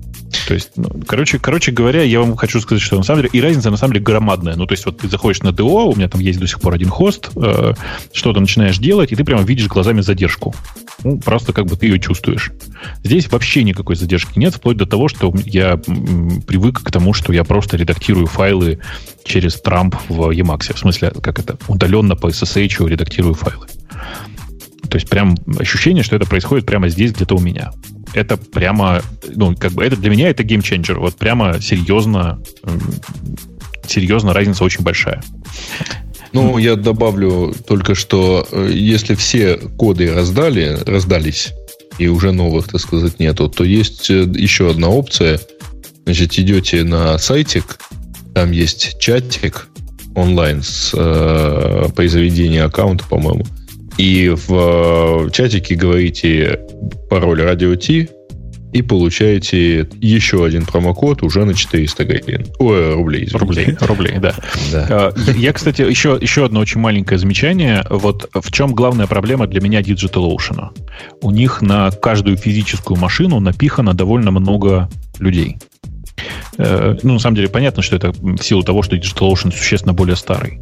Я очень люблю пользоваться новыми VPS и периодически переезжать с одного на другой, потому что пока он новый, пока, ну, это типа первый год обычно длится, э, у тебя вообще другая скорость I.O. В смысле, скорость обмена с SSD прям существенно другая. Потому что, как вы понимаете, шину не обманешь, быстрее шину сделать нельзя. И когда у тебя на одной машине крутится 50 виртуалок, которые даже тупо активно пишут в например, у тебя просто скорость на э, чтение, чтение на запись проседает. Здесь сейчас прямо как бы космос. В смысле, вот текущий IO на Springbox, который я попробовал, он прямо космический. В смысле, он, там прямо ровно такая скорость, Для как у... тех, кто слушает этот подкаст в записи, имейте в виду, Бубок это говорил до того, как все наши слушатели туда пришли. Не, я думаю, что это так ну, сильно не повлияет. Пока они туда пойдут, там их разбросают на несколько машинок. Конечно, конечно. Три. В смысле, я прям вам искренне рекомендую, если у вас есть необходимость в IO, прямо пробовать. А, при этом, да, у них сейчас только одна конфигурация дефолтная, это 2 гигабайта памяти, одно ядро и SSD на 32. А, при этом, ну, типа, самое главное здесь, конечно, 2 гигабайта памяти. Это для меня тоже как бы важное изменение. Но ребята все говорят, что типа по запросу создаем другие виртуалки любого размера, какие надо. Ну, mm-hmm. пользуйтесь. Они, с одной стороны, маленькие, ну, вот эти спринтбоксы. То есть видно, что не, не, не гигант индустрии. А с другой стороны, ведут, ведут себя как большие. У них там в, в, в их факе написано, что даем вам до пяти штук. Ну, если вы Amazon, то я понимаю, почему вы лимиты впендюриваете. А если вы вот этот спринтбокс – ну, почему ограничивать пятью виртуалками аккаунт? Это ну, ж, я, я, я пока не знаю. Наверное, это просто типа ограничение такое дефолтное на всякий случай. И я уверен, что, повторюсь еще раз, это тоже, кстати, один из главных плюсов для меня э, вот этих российских VPS, совсем другой уровень поддержки. Там у меня есть четыре разных э, сервиса, которыми я пользуюсь для VPS. Во все, в каждом из них, ну, типа, ни в одном из них мне дольше там пары часов не отвечали. Обычно отвечают прямо моментально. Mm-hmm. Там в чате пишут, что теперь в DO, DO говорить не модно, модно light sale. Вот, чуваки, вот для light sale прямо есть прямое сравнение. Вот ровно такая конфигурация, ровно такая, но она больше на 5 гигабайт жесткого диска. В light sale стоит 20 долларов. Mm-hmm. А, кстати, по поводу ограничения на дропле, ну, на количество инстансов на аккаунт. Э, Жень, ты, ты не сталкивался с тем, что по умолчанию в DO, например, 10 штук на аккаунт можно? Нет. А что, в самом деле? А я, да, я сталкивался, когда я начал делать 11, мне сказали, извините, нет. Mm. Я написал в саппорт, мне сказали, о, окей, сейчас мы вам сделаем 25. Да, и я понимаю, они пытаются защититься от каких-то спамеров, от утекших аккаунтов и, и прочих таких штук, но, по-моему, пока ты маленький, тебе этим не надо особо заморачиваться. Это задача не первого приоритета, на мой взгляд. Хотя, черт Слушай, его знает. Ну, мы просто, на самом деле, ни ты, ни я никогда не строили бизнеса в, в этой области, и вообще вряд ли понимаем, что там правильно делать, а что неправильно. Это именно. А, тем более, что вполне возможно, они просто защищаются от скриптов, которые сейчас там на соорудят. Их, наоборот, надо привлекать скрипты. А, и, а, и, и API всякие. Короче, не, понятно. Нет, скриптом создавать как начнут, так и, не, так и закончат. А, да, давайте напомним, что это был у нас э, наш новый друг printbox.ru. Sprintbox. Sprint Извините, ну да. Да. Окей. Вот, а, ссылочка, конечно же, будет на сайтике. И напомню, да. что если вам не достался уже разошедшийся этот, как его правильно, промокод на 500 рублей, значит, скажите в чатике с консультантом, когда будете заводить аккаунт, что вы с радио Ти, вам дадут другой промокод, но уже на 400. Вы там скажите, я из радио Ти, да. меня Серега послал. И сразу да, тут. Можете так и сказать, да. Интересно, кстати, что как-то так совпало, и в смысле это уже не, не про Springbox а вовсе, хотя тема, мне кажется, косвенная, что у Radio T и у, например, у моего канала в Телеграме совершенно одинаковая политика про рекламу. В смысле, мы пускаем далеко не каждую компанию, которая хочет прорекламироваться. У нас тут э, обильные баталии в почте между ведущими на тему, стоит ли рекламировать вот этот сервис или не стоит. Э, и э, ну, просто разница на самом деле при этом в том, что нам приходится некоторые решения принимать коллегиально для радио Ти, а у меня для моего канала, ну, скажем, я просто вообще веду себя варварски. Волюнтарист.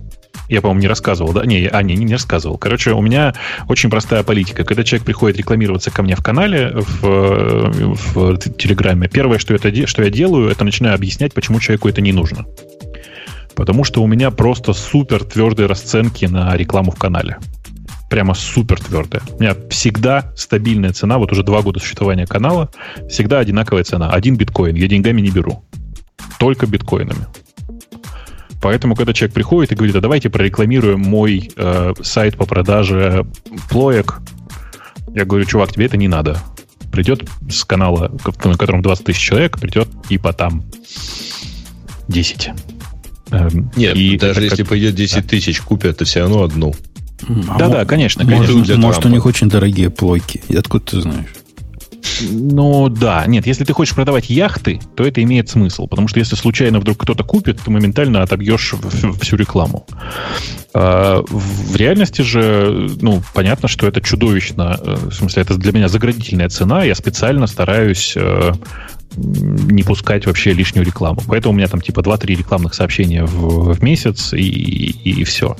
Потому что это в первую очередь для души, а уже потом для рекламы. И очень прикольно, что такая же ситуация с DigitalOcean. С, с DigitalOcean, с Springboard, Springbox и прочими, что рекламируются в радиоте. То есть, ну, как бы очевидно же, что э, мы не рекламируем то, что нам категорически не нравится, или если уж э, э, рекламодатель настаивает, то мы готовы его обсудить, но возможно, что наше обсуждение ему и не понравится. Потому что мы же, ну, как бы высказываем то мнение, которое у нас реально в наличии. Грей, а вот принято, когда рекламируешь продукт, сказать про рекламодателя, да у них там у козлов всего две машинки. Вот как я сказал. Не принято, отвечу я сам себе. Но мы можем. Тем более, что ты, а ты сказал, что у них три. Три. А я сказал три, а не две. А мог бы и две. Э, окей. Я в прошлый раз обещал, пока мы не перешли к следующей теме. Ксюша, ты с нами уже? Да, да. Вернулась? Да. Помнишь, Ксюша, что я в прошлый раз обещал? Про программиста, про китайца мы все заколдовимся. Не про китайца, про программиста. У меня есть угу. два. У меня есть китаец и программист. Это разные люди. Короче, история, история, поражающая воображение и вызывающая дрожь в чреслах. Истории эти хороши, мне кажется, вот в каком контексте. Они сильно поднимают самооценку многим слушателям из нашей аудитории. Вот у меня есть такое ощущение. Потому что вот они послушают и поймут, что они, в общем, не самые последние люди в нашей индустрии. И у них вот этот э, как называется это психологический эффект до, до пельги? Терапевтический эффект, мне Не, кажется. Когда приходишь на работу и думаешь, что тебя по ошибке взяли. А, импостер синдром. Импостер синдром, э, само... да. да. Вот, Самозванцы, наверное. Ваш психотерапевт Умпутун сейчас вас полечит. Так вот, рассказываю, с чего началось. Началось с того, что моему программисту понадобилась э, такая задача которая начиналась как бизнес пришел, говорит, ой, чуваки, у нас тут такой простой-простой запрос, ну вообще ерунда. Вы нам за пять минут точно сделаете. Когда наши пользователи тут на сайтике у вас, в нашем сервисе набирают там чего-то, мы хотим, чтобы вы показывали список возможных вариантов. Ну, понятно, да, задача? Здрасте, простой запрос. Он не простой, потому что варианты эти надо выбирать из миллионов и сотен миллионов записей. То есть distinct какой-нибудь сделать или aggregation по там 500 миллионам записей в день, а не всегда один день. Ну, в общем, есть, есть куда приложить руки. Я взял своего программиста и говорю, чувак, сделай такой сервис, который будет э, раз в день. Там данные статические практически, раз в день обновляются. Будет там у себя, там где-то глубоко в душе делать этот самый дистинкт. Ты же понимаешь, говорю я чуваку, вариантов э, в ответе может быть много, но вот несколько, зависит от того, какое поле. И мы не знаем, какое поле они спросят, но есть такие поля, которых там 800 тысяч разных значений. Говорю, чувак, понимаешь, что в памяти держать нельзя? Ну, ну, у нас в аудитории всем понятно, да, и даже слушателям, что 800 тысяч э, штук в памяти ну, лучше не держать. Особенно их может быть и 8 миллионов, и 80 миллионов, если погода летная. Он говорит, да, понимаю. Я говорю, вот тебе болт в руки, а болт, напомню, это э, такой как Level DB, только для Go. Embedded NoSQL база данных. Key Value Store, который умеет мэпы держать на диске, если уж упрощать. И сделал мой чувак с этим Key Value Store все прямо, как я ему велел. Но опять же, загадка в студию, как чувак сделал. Ну, тут, я думаю, все догадаются. Ну? Ну, ничего, никто не догадался. Даже Ксюша догадалась. Даже Грей догадался. Ладно, Ксюша. Так, прекрати всех унижать. Че? Че? Да, че да, да все догадались. Ну, понятно, что он сделал. У него есть, в, в, как я ему велел, в бэкграунде он обновляет этот самый болт. А по запросу он делает что? Он из болта берет все. То есть все, понимаешь? То есть берет ну, да, все. Нормально. Вот то самое, для чего мы страдали, для чего мы их болт заводили. Он берет все в память, делает по нему фильтрацию и дает это пользователю. Очень удобно. Как, Очень удобно. Смешно начинается дальше. Я его говорю, чувак, говорю, ты, ты что сделал? Ты вообще понимаешь, что тебе болт в этом случае вообще не нужен? Зачем тебе болт? И что вы думаете, он ответил? Подскажу. Он ответил, ну ты же мне сказал использовать болт. Да, да, я только хотел сказать. Начальство приказало. Ну, вот примерно так. Ну, история... Так нет, но все равно же ты ему сказал использовать болт. А теперь у него уже все в болте. Конечно, ему осталось чуть-чуть. Ему осталось это действие из того, что он делает вне болта, перенести, делать внутрь болта. Все равно же хорошо, что сказал. Ну, я, я, конечно, молодец. Я видел план до самого конца. И я ему до конца рассказал, зачем именно ему болт и как мы именно память будем экономить. Я ему рассказал, как в болте можно сделать итерации по префиксу, как можно сканы делать по рейнджам. И он на это слушал, кивал, говорил, да, я понял, понял начальника, понял. А в результате взял, загрузил все. Что должно быть в голове у этих людей, я не понимаю. Я думаю, у них в голове работает же понимаешь? Да, конечно, он пробовал на символах это делать. Говорит, ну а что ты, на сим... их всего 10 тысяч штук. Ну какая разница? Да, говорю, здрасте. А ты попробуй по, не знаю, э, аккаунт number, которых там 500 тысяч штук. Увидишь, что все не так хорошо. Но он выбрал себе тест попроще. В общем, вот такая, да, история. Ну, такая. Из, из реальной жизни. Так что, чтобы вы не думали, что я тут придумываю на ходу. Э-э, Бобок, тема тебя тема для тебя. Раз против Go, например. Или Google покупает API, или Google Plus еще... API. API. Или Google это еще жив. Кто-то покупает. Это Oracle. Да, да, да. да. А, Что на самом деле хочешь? история довольно прикольная. В смысле, история про API довольно прикольная. Я ими пользовался для некоторых своих проектов.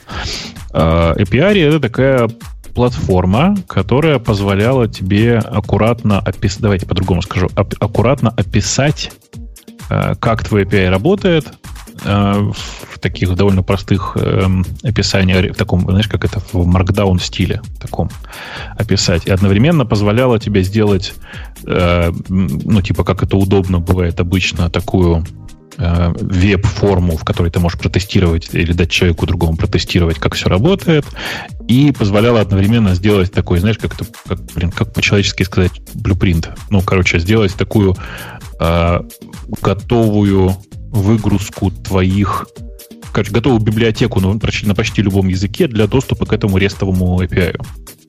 То есть, на самом деле, штука довольно прикольная и, как, как ни странно, довольно массово использующая, использовавшаяся. А, я пару лет назад, наверное, помогал э, там некоторым инвесторам, которые входили в эту компанию, провести технический аудит, и был очень прям порадован тем, как внутри все устроено, несмотря на то, что кажется, что это продукт, сделанный дизайнерами, на самом деле внутри прямо, ну, в смысле, прям краси, красота была. А он и снаружи красота, он секси такой был. Я его использовал тоже один раз в одном да. из своих pet проектов, когда надо было...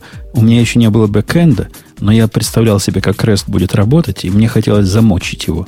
И эта штука для этого, вот мокать REST, которых пока нет у тебя, вот самое оно. А, отдать да, ну, да, и, дизайнеру, и не дизайнеру, веб-разработчику. Да, а, типа, пока, пока, ну, ты, ты отдаешь ему мог, он, он, типа, а сам пока имплементируешь то, что тебе надо, например. Э, короче, э, прямо была очень хорошая штука, и теперь я очень опасаюсь, что э, они сделают парс, потому что Э, ну, потому что продажа в Oracle э, это не всегда хорошо заканчивается. То есть, ладно, Oracle MySQL до сих пор поддерживает, но что будет с API, непонятно. При этом нужно понимать, что у API это, это компания, которая попыталась брать за это деньги, ну, в смысле, я даже знаю людей, которые деньги за это брали, но брали они деньги исключительно за э, работу с командой. То есть то, что называлось team management у них. А, и за приватные API, конечно. А все остальное, типа, оно было открыто, и ты мог совершенно спокойно пользоваться в open source, там, типа, для своих открытых проектов, прямо тут фигачи, все делай. И это прямо было очень, ну, типа, реально очень удобно.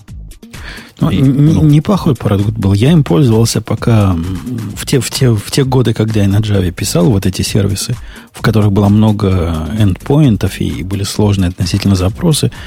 Потом я перенес все это дело со свагером и автоматически генерил из свагера вот примерно то же самое. Не такое секси, не такое красивое, но тем не менее очень прикольный проект был и многообещающий. И мне жаль и по, по поводу его судьбы. Ну, мне жаль. Слушай, ну посмотрим еще. Может быть, на самом деле, может быть, оно все не сдохнет. Э, при этом, ну да, типа всегда остается свагер. Свагер при этом, правда, не настолько хорош. Свагер э, штука гораздо более техническая, а здесь вся прелесть была в том, что ты реально брал, ну, грубо говоря, ты писал один MD-файл, один Markdown-файл, внутри которого ты описывал одновременно, ну, такой, знаете, как literate программинг, да, когда ты пишешь и документацию, и код одновременно.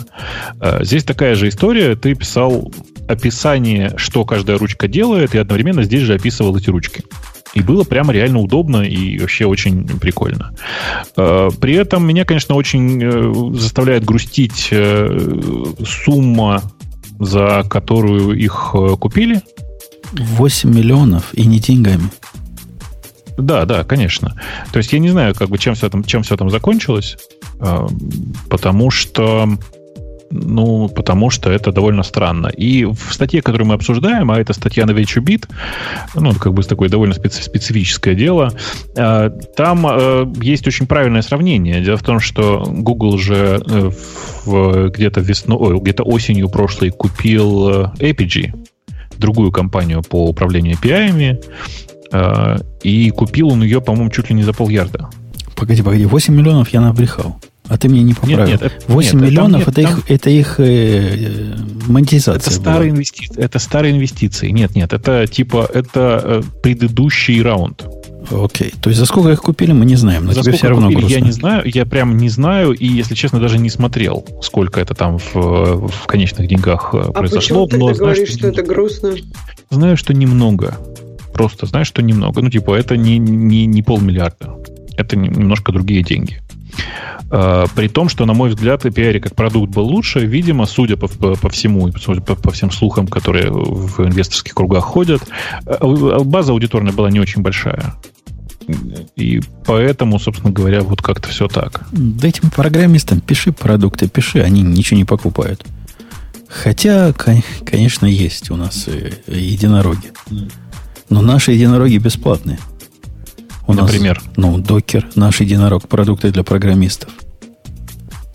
А он единорог уже, да? Ну, Монго. Да, да. Монго, мне кажется. Монго самый такой явный пример, Ксюша права. Но вообще по пальцам посчитать, конечно, можно. Но вот этот самый Джировский, как его зовут? э, а, а, как, как их зовут-то? Атласиан. Атласиан? Атласиан. Вот, да, Atlassian может быть неплохой пример, э, но он, правда, редко производит инструменты для разработки. Он в первую очередь инструменты для разработчиков производит. Ну да, но тут э, граница смывается. В общем, разработчики, разработка, ну, примерно про одно и то же.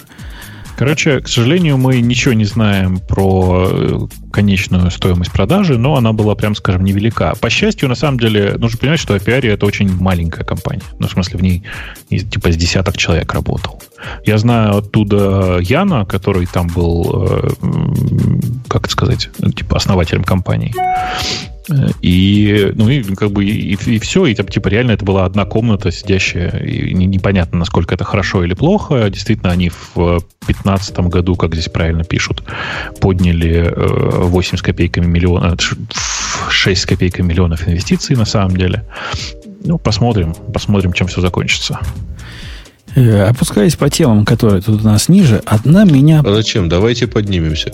А надо А поднять. что там? А там самая первая и самая свежая тема. Ишь, как тебе лавабит открывается опять? А, ну я что, я посмотрел на их анонс. Э, Он, они, они открываются в довольно специфическом своем виде. Эм, Это ну, что такое Lawbits вообще? Lawbits это почтовый сервис, который был принципиально очень-очень защищенным э, и которым, который прославился в частности тем, что его использовал Сноуден и, короче, всякое так. Вот. Но, типа, в, в- реальности не очень понятно. Кстати, ой, слушайте, простите, я сейчас я э, короткий, короткий флешбэк. Э, Жень, докер точно не единорог. Коротко, если. Почему? У него, Да. у него, что значит не, не единорог? У него 1,3 ми- би- миллиарда, по-моему, основанная на их раундах. Капитализация была последний раз, когда я проверил. М, Последний, последние инвестиции, которые они брали, состоялись в 2015 году. Я смотрю большую базу по инвестициям. Это они были в 2015 году и составляли они 18 миллионов. Так не важно, сколько инвестиций, Э, общий- важно, важно, какая капитализация они По, по какой предполагают. оценке? Да, по какой оценке. И Ну, какой типа, valuation. текущее, текущий, текущее представление о компании, что он стоит в районе полумиллиона, э, полумиллиарда, прошу прощения. Короче, в общем, нет. Ну, не, на самом деле, не важно. Простите, да. э, Мы что-то это из-за меня тут у меня открылась, открылась страничка с базой, и я виноват. А, Да, так вот, э, Lawabit на самом деле прославились тем, что ими пользовался Сноуден, и поэтому про него все так активно Ну, нач- еще они прославились тем, что когда у них попросили как раз письма Сноудена, они, они взяли и выключили весь сервер. Ну, в смысле, я так понимаю, Там что сервера. они сделали так, Снесли что... все. Снесли Нет. все, да, то есть не, не досталось никому. То есть прошлые пользователи, у которых были там письма, не могли получить к ним доступ. И никто не мог получить к ним доступ. То есть я так понимаю, что они прославились именно своей такой серьезной позицией по поводу защиты вашей информации. И, Э, вот- и и вот- не и вот- так. Подождите, и что Да. происходит теперь? Теперь у нас, значит, есть президент Трамп, которому на вот эти все церемонии, ко- которые были у Обамы, глубоко накласть. И на фоне вот этого Лавабит гордо открывается опять. То есть они, они с кем договорились? Это вообще сигнал смысле, к кому? а, Лавабит э, открывается не на территории США, по- поэтому типа его не очень волнует. Он открывается в, в другой юрисдикции, и ну пусть типа США пробует там на кого-то давить. А, э, Это на самом деле понятный подход. Э, При этом, на самом деле, нет, они не удаляли никакие данные. Там история гораздо более прикольная, когда к ним пришли спецслужбы и сказали, ну давай, чувак. А там, знаете, да, типа э, криптованная файловая система, и при загрузке человек должен был ввести пароль. Но э, человек отказался вводить пароль, и, в общем, правильно сделал. И там, типа, сейчас у него все эти данные в сохранности есть, все в порядке. Так что данные старые, данные, старые данные переписки лавабита еще могут утечь. В частности, Подожди, там вопрос в том, что э, люди не могли получить доступ к своим аккаунтам. Вот Да-да, это не сейчас, могли. когда он открывается снова, теперь вот те люди мог- смогут получить со своими Да-да-да. паролями доступ Да, к своим так. аккаунтам. всё Меня так. единственное, что удивляет, что у них не было end-to-end encryption с самого начала. Если они такие-такие секьюрные, и сейчас они переоткрываются как бы без end-to-end эс- э, Подожди, encryption, ну, а как ты себе представляешь но как бы следующий шаг, Да. ну, как в мессенджерах, какая разница? В смысле, а извини. как делать? Ну, пользователь ну. Да, ну... Локально. бы- Ксюш, Локально. ну, Локально. в мессенджерах-то, извини, у тебя end-to-end это два юзера. И шо? Ну, не, в данном случае Нет, это не ну, без разницы. Почта обычно да. тоже два, два юзера, если что, ну или в, в крайнем случае небольшой групп-чат. Нет, дело в том, что end-to-end создает чудовищную совершенно ситуацию, в которой ты на сервере не можешь делать ничего. Ты типа являешься тупо трубой для передачи данных, а все остальное на клиенте.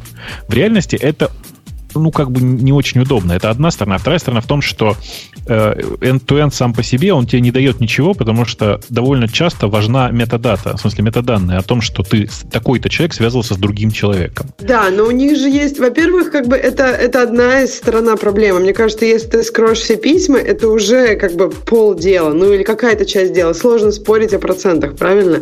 А другое, что я так понимаю, что у них есть идеи для скрывания метадаты тоже через Tor. Я, они, по-моему, тут не особо объясняли детали, просто сказали, Не, не, как это это у, называется. да, у них, у них Ну, на самом деле Tor статье. не, не, не является, не является чем-то частью этой системы. Э, у них, ну, типа, это просто не, не, не ключевая часть. Можно пользоваться через Tor, никто тебе не мешает, но, в общем, это, конечно, не принципиальное событие. Интересно, что у них своя собственная, свой собственный сервер, своя собственная серверная инфра- инфраструктура для того, чтобы... ну, типа, Весь софт серверный написан сами, с- самим автором а, ровно для того, чтобы обеспечить безопасность. Это очень прикольно. Вы можете посмотреть, в этот раз вы можете полностью все сорцы посмотреть на гитхабе. Погоди, а, А, гла- все а главное Называется правило, это... не, А? не делая свою собственную систему криптографии, они нарушили? Не-не-не, в смысле, ты не, не, не, не думай. На самом деле, чуваки... Не, ну, email типа, у них свой. Да, ну, да, они типа и клиент сейчас стараются сделать свой, условно говоря. Но Ледар, он на самом деле очень большой специалист в области безопасности, и он очень четко использует э, типа всевозможные э, реализации открытых протоколов и всего такого. Но вот, собственно, вот эта среда, которую называют DIME, в смысле Dark Internet Mail Environment, если я правильно помню, а, оно как раз э, с end-to-end шифрованием, совсем подряд, ну, типа там сложный end-to-end. Он как бы устроен так, что и метаданные тоже, на самом деле, по большому счету зашифрованы. То есть, типа, э, на самом деле, получая до- доступ к э, серверам Лавабита, ты сейчас не получишь вообще ничего. Вот прям вообще буквально ничего. Э, На полном серьезе очень рекомендую посмотреть на сорцы. Там довольно интересная архитектура сама по себе, и у Дайма, и у Магмы, и вот всего этого хозяйства. А, При этом, конечно, нужно понимать, что если вы не собираетесь, э, как бы это сказать, от кого-то скрываться, э, то непонятно, зачем вам таким сервисом пользоваться. Это тупо банально неудобно. Ты а, не можешь так а, кстати, для параноиков, э, ну, порадоваться, э, в, Альпайне, в том, который 3.5, о котором я тут упоминал выше, у них OpenSSL убрали из, из поставки, из дефолтной поставки. из любой поставки, и переключились на Libre SSL. Ну, это, знаешь, это сомнительный, на самом деле, плюс. Прям сомнительный, потому что OpenSSL штука, которая тоже много раз верифицирует, и все-таки ее adoption, как это, adoption rate, как по-человечески, количество ее использования сильно выше. Как следствие, я уверен, что и поиск там э, дыр, на самом деле, сейчас тоже, в общем, довольно интенсивно проходит. Э, При этом, ну, типа, на самом деле, глобальной разницы никакой, на мой взгляд. Возвращаясь к Лавабиту, кстати, Да. у него очень интересный текст, потому что он прямо пишет, что сегодня день инаугурации, день, когда, так сказать, продолжаются демократические традиции в Америке, и поэтому именно вот в день инаугурации он решил это все дело перезапустить. Сервис Да, еще, он- кстати, недоступен, но Да. на него уже можно подписаться, оставив номер кредитной карточки и получив скидку в 50%. Э, На самом деле, я очень рекомендую посмотреть на вообще описание. Там вот на странице самого Lavabit.com есть страница, которая называется Explain Lavabit, и сходите, посмотрите, Мгм. что она, собственно, из себя представляет. Там очень хорошее э, описание того, насколько это пара- система для параноиков, и насколько вообще при этом автор действительно заморочен. Э, При этом, если вам нужна нормальная, условно говоря, почта для там таких же примерно параноидальных э, людей или для переписки между параноидальными людьми. Его ближайшим конкурентом является Proton Mail. Э, Proton Mail нифига не open source совсем. И это такая компания из Швейцарии, которая предоставляет тебе точно так же супершифрованную почту. Нужно понимать только, что у Proton Mail одно ограничение. Это так же, как, кстати, у Лавабита. Это переписка между людьми, которые пользуются Proton Mail. Mm. Э, ну вот, то есть, типа, э, ну, у Протона, будьте, на самом деле, тоже, и я будьте, вру, на самом деле, у Протона тоже есть open source кусок, да. Ага. И будьте готовы к тому, дорогие, что как он закрылся в первый раз, он может внезапно закрыться и во второй. Кто-то да, другой. и ну, а как сломали Proton Mail в первый раз, так могут и, и так далее. Да, да, да, ровно так. Я при этом до сих пор всем говорю, что вообще такая паранойя, она на самом деле ни к чему, потому что э, тот, кто захочет за вами проследить, будет следить другими способами. И если вы не специалист по безопасности, вам не нужен ни ловобит, ни, ни, ни Proton Mail, ничего такого, потому что следить за вами будет значительно проще. У меня тут кто-то недавно в э, чате спрашивал на тему того, а вот как бы обезопасить себя от прослушки и типа каким, каким голосовым мессенджером можно пользоваться для того, чтобы э, сотовый оператор, государство через сотовый оператор не могло тебя прослушать. Это чуваки. Ну, все сделать сильно проще. В помещении, в котором вы находитесь, ставится жучок. Все, как бы все, что вы говорите, может быть записано. Э, и, ну, еще смешнее, что вообще просто прослушка сейчас это очень дешевая услуга, и вообще прям, ну, можно все что угодно сделать на самом-то деле. Короче, я а прям... разве не проще, Бобок, через телефонного оператора? Тут тебе нужно в каждой комнате поставить жучки. Ну, подожди, ты, ну, слушай, ну, а через телефонного оператора ты же понимаешь, что ты сможешь снять только голосовые звонки. Это не, ну, не, не такой процесс. Эм, в реальности же это можно записать просто все твои разговоры. Это гораздо эффективнее с учетом того, что половина твоих разговоров, минимум, а скорее всего больше, происходит просто живым голосом. Короче, через сотового оператора на самом деле проще, но полнота информации сильно ниже. При этом стоимость этой прослушки сейчас настолько низкая, в смысле, есть куча людей, которые неаккуратно сейчас скажу, помогают с прослушкой, что прям, ну, страшно становится. Короче... Ты имеешь в виду с реальной или с Да, с реальной прослушкой обычно, с реальной обычной прослушкой. Это просто в большинстве стран мира, то есть я просто знаю контору, которая это делает на э, вашей суверенной территории и которая это делает в России. Э, и все это стоит, в общем, очень смешных денег. Э, окей. Статья, которая потрясла меня своей не потрясла, а вызвала гнев. Я же сегодня в сторону гнева. Э, на Хабре была статья о том, что у разработчика программного обеспечения, говорит этот человек, или эти люди нам, должен быть опыт сисадминства. А иначе он не разработчик, а просто, ну, просто лось сахатый. Такой вот пафос у, у статьи. Причем, когда автор говорит про сисадминство, он именно имеет в виду не, не то, что мы вот с Бобуком имеем в виду, что поскольку мы умные, мы можем, конечно, что угодно сделать. А именно вот карьерный путь. Начинать надо с низов, с э, пресс any как он, any key, any потом доходить до системного администратора, а уж потом, потом вырастать в такого, как ты, Ксюша, разработчика. Там не твоя фотка. Какая-то девушка сидит с прической, как у тебя. Я удивилась, да, очень толерантно. Прям девушка сидит. Но мне кажется, что этот путь можно пройти чуть ли не дома. И очень быстро. Минут за, не знаю. За 20. За, ну, вот нет, ну вот когда, я не знаю, ну у тебя когда, наверное, это как-то странно. Ну, в общем, да, когда ты первый раз видишь компьютер, Хотя, не знаю, мне кажется, в этот момент я уже до этого на бумажке программировала. В общем, мне кажется, что период может быть пройден не обязательно как, проф... как часть профессиональной карьеры, а просто как часть того, что ты играешься с этим и пробуешь разные штуки. Бобок, э, вызывает на тебя я только что пробежал. Я только что пробежал глазами статью. Я не понимаю, о чем чувак пишет. Ну, типа, я дошел до иллюстрации с э, домом и понял, что чувак э, вот ничего кроме как нарисовать коробочку-то и про дом не знает.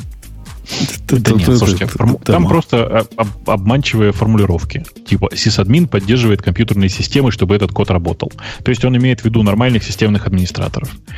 Это просто разные люди, чуваки. Забудьте. Ты не можешь, типа, быть э, пройти путь системного администратора, стать хорошим системным администратором, а потом стать программистом. Нет, так не бывает.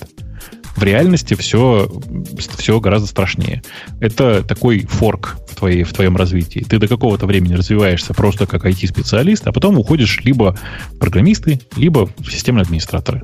Я очень херовый программист, я зато очень хорошо знаю, как сделать так, чтобы эта система работала.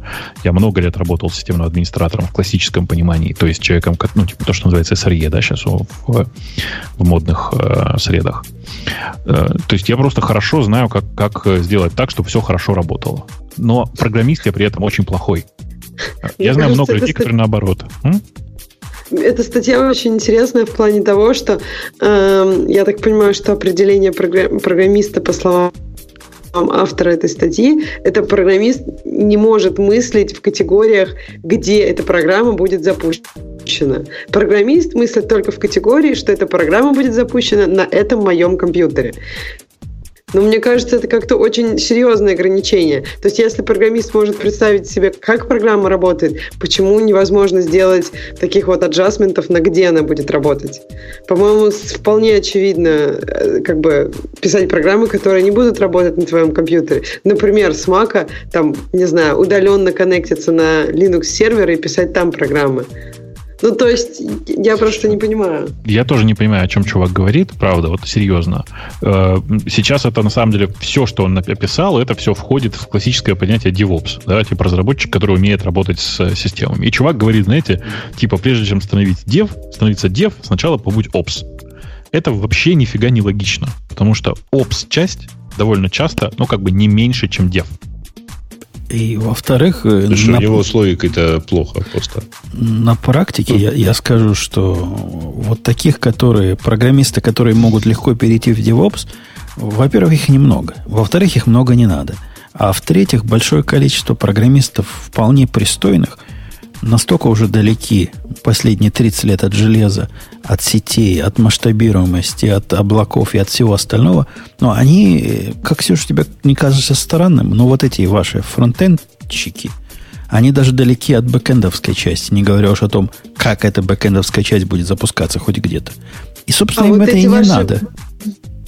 А вот эти ваши бэкэнщики так далеки от фронтендов, что они даже не понимают проблемы фронтендов и ограничения, которые Они даже не понимают, например... что иногда можно не, и без бэкэндов, да. Не, Ксюша, на самом деле, я как бэкэнщик хочу тебе сказать, что мы хорошо понимаем ограничения клиентской стороны.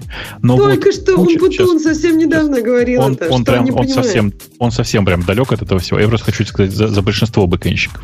Мы правда понимаем ограничения, типа текущие ограничения фронтенда. Но вот у нас чего у нас точно нет, это, например, представление о том, э, как, как performance выглядит, да, в смысле, как, какие куски работают быстрее, какие медленнее. То есть, ну, типа, давай, типичный сейчас пример тебе скажу. Я вообще сейчас не понимаю, как, например, правильно организовать э, работу бэкэнда в случае, если у тебя в iOS есть огромный список, и тебе нужно его мотать вверх-вниз. Нужно ли тебе сразу отдать весь список? Могу ли я его отдать по частям? Вот как бы таких штук, на самом деле, мы действительно не знаем. Не-не-не, Бобок, а, ты, ты не прибедняйся. Да. Мы-то с тобой понимаем, я не знаю про iOS, но когда ко мне китаец приходит и по запросу берет у меня данных на 50 мегабайт, его это не волнует. Он фронтенщик. Я ему говорю, чувак, говорю, а ну. зачем тебе столько данных? Может, ты возьмешь только вот этот маленький списочек, он всего 1 мегабайт. Он говорит, о, как быстро стало. И перестал глючить браузер. Так что и ваши фронтенщики, Ксюша, тоже лаптем хлебают. Ну, где безусловно. Ты, где ты его взял, этого китайца? Я не понимаю. Мне кажется, что как бы как раз вот сколько, когда я разговариваю с людьми, которые, например, перешли с бэкэнда на в мобильную разработку, их главные, главная претензия, они, они говорят, как это так? И что мне теперь нужно? О памяти беспокоиться? Раньше у меня сервер дополнительный поставил, как ты, между прочим, потом часто говоришь, а в чем проблема? Еще один instance взял и все. А тут тебе, у тебя ты не можешь взять еще один телефон и сказать человеку, вот эта программа только на двух айфонах запускается. У тебя есть только один. Было бы прикольно. И третий load balancer между. Да. Ксюша, не потому ставим лишние сервера, потому что мы хотим сэкономить свои усилия. Вот Бобук соврать не даст. Нам бы доводить перформанс до идеала. Нам бы в 500 раз его улучшить. Но оказывается, что в 500 раз улучшить есть смысл, а вот, допустим, в 10 раз уже мало смысла. И уже, наверное, дешевле э, поставить действительно 10 серверов, потому что программист, который будет этим заниматься, будет стоить дороже. Я понимаю, я не говорю, что, но э, как бы специфика как бы проблемы на мобильных такая, что ты не можешь пользователя заставить ходить с двумя телефонами. Но понимаешь, это как бы пока не работает в реальности. А, и обидно, каждый да? раз, когда у тебя Да, обидно, было бы удобно. То есть я думаю, даже если бы такой концепт был, что пользователь, ну, я могу эту программу только на два айфона поставить ну хорошо, если все программы только на два ставятся, можно с двумя ходить. То есть тогда бы, наверное, да, я думаю, эта система бы сбалансировалась. Но как бы реальность такова, что нет, что как бы, да, программисты, которые могут писать так, что не надо ходить с двумя айфонами, они стоят как бы достаточно дорого. Ну, в общем, тут э, есть ограничения определенные, которые есть на мобильной стороне, и с ними ничего не поделаешь.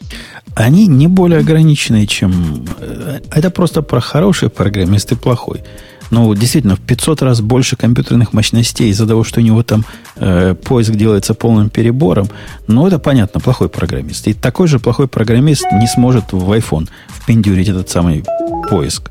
Ну, в другом каком-то контексте, ну, что-то вот вокруг же этого. Это не, нет никакой особой специфики у вас. У, у вас, э, Ксюша, на фронтене то же самое, что у нас, только проще. У меня, Нет, кстати, прям противоположное впечатление. есть. Да, то есть да. представь, что ты будешь жить в условиях, когда у тебя постоянно не хватает памяти, когда ты вообще даже не представляешь себе, что такое волноваться батарейки. Ну, то есть, не, конечно, понимаю, что если там у тебя в 500 раз можно CPU уменьшить, ты, наверное, заморочишься. Но если можно его улучшить в один-два раза, то как бы, ну, что это даст? Ксюшенька, а на мой, мой китаец, это... мой китаец может себе позволить 50 мегабайт на запрос и держать его в памяти. У него он один. А у меня таких, как он, 100 тысяч. Я себе такого не могу позволить, при том, что ему это, в принципе, по приколу. Я не понимаю, как этот китаец вообще пишет приложение. Мне кажется, что как бы оптимизационной части ты просто за него делаешь. Ты ему как бы не даешь выстрелить себе в коленку, правильно? Не, ну, по- есть... не потому, что я сильно волнуюсь за его производительность его браузера. Я с трудом представляю, 50 мегабайт для современного браузера это много или мало? По-моему, это не очень плохо. Или я не прав? Или это, это 50 много? мегабайт документа? Ну да. Ну, немало, короче. Ну, если каждая вкладка это возьмет, то мне кажется, что это не очень хорошо. Не, у него, у него же там ангуляр какой-то, он как-то один раз запросил, и потом эти 50 мегабайт у него в каком-то компоненте где-то сидят все время. Видимо, ему все нормально. Равно оно же... Но мне каждому такой сервить это не кажется правильным. Особенно, когда оно не надо. Не, ну, во-первых, это зависит. Там, утечет что-нибудь, и будет у тебя гигабайтов на вкладку. Подожди, а если у тебя с мобильного или с мобильного у вас нельзя зайти на это? Просто если с мобильного каждая вкладка там столько жрет, то у тебя, у тебя как бы мобильный сафари заколдобится.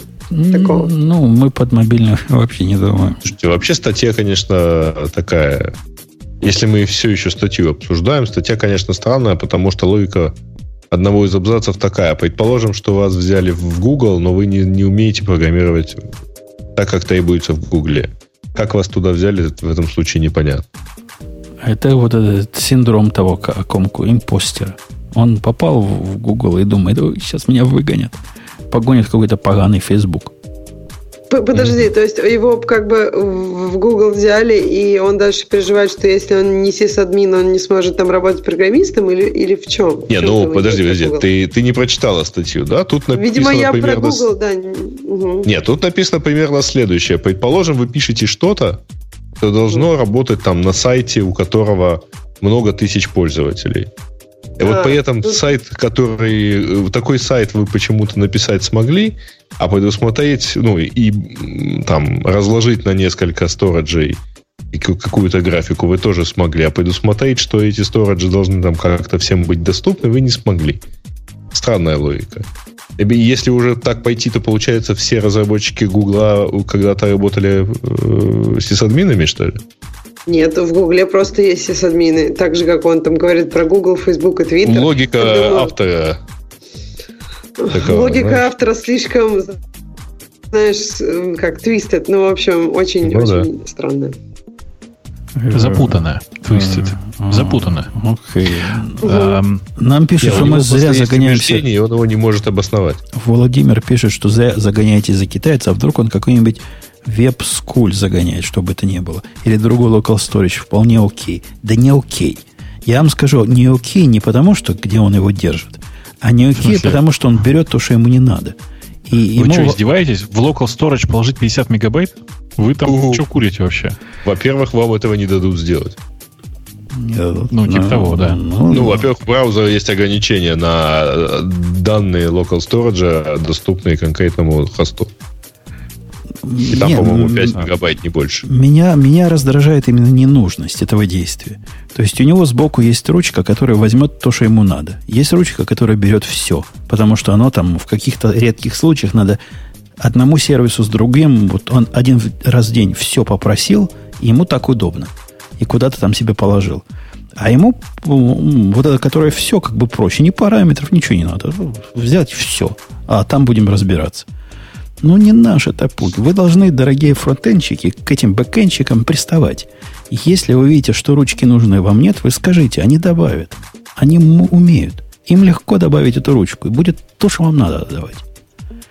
Э, окей. Э, образовательная часть закончилась. К темам наших слушателей. Слушай, пока Уже? мы далеко, далеко не ускочили, скажи, пожалуйста, а ты э, GTA не смотрел, нет? Это, а, это GTA. который как э, GitLab, только, э, который GUG, то другой, да? GOG, это GOX, который, да, это как GOX, только другой. Не смотрел? Э, ну, я посмотрел на них, они такие же, как GOX на вид. Ну да, это, это просто open source, не правильно говорить, в, в community fork, вот как надо говорить, community fork э, Гогза. На самом деле посмотреть надо, я просто вдруг внезапно что-то подумал, что это может быть неплохая идея. Я на Reddit про него читал, там люди, как и я, удивляются, говорят, ну, на вид один в один, только какие-то ну, фичи не допилены. Да. И вот эти статьи о том, что у нас вышла первая версия, это, видимо, поэтому, да, у них вышла первая версия вроде бы. Типа, да, да, типа да, стабильная. Да настолько малоинфра... малоинформативно, собственно, а зачем нам обновляться? Не понимают люди, я вместе с, с ними. Гокса? А, ну, э, да. слушай, там, там история очень простая. Еще раз, это community fork. В смысле, э, это форк в сторону, типа, давайте сделаем так, чтобы разработка была community-driven. Понимаешь, да? Типа, чтобы комьюнити само определяло, какие фичи нужны, какие нет.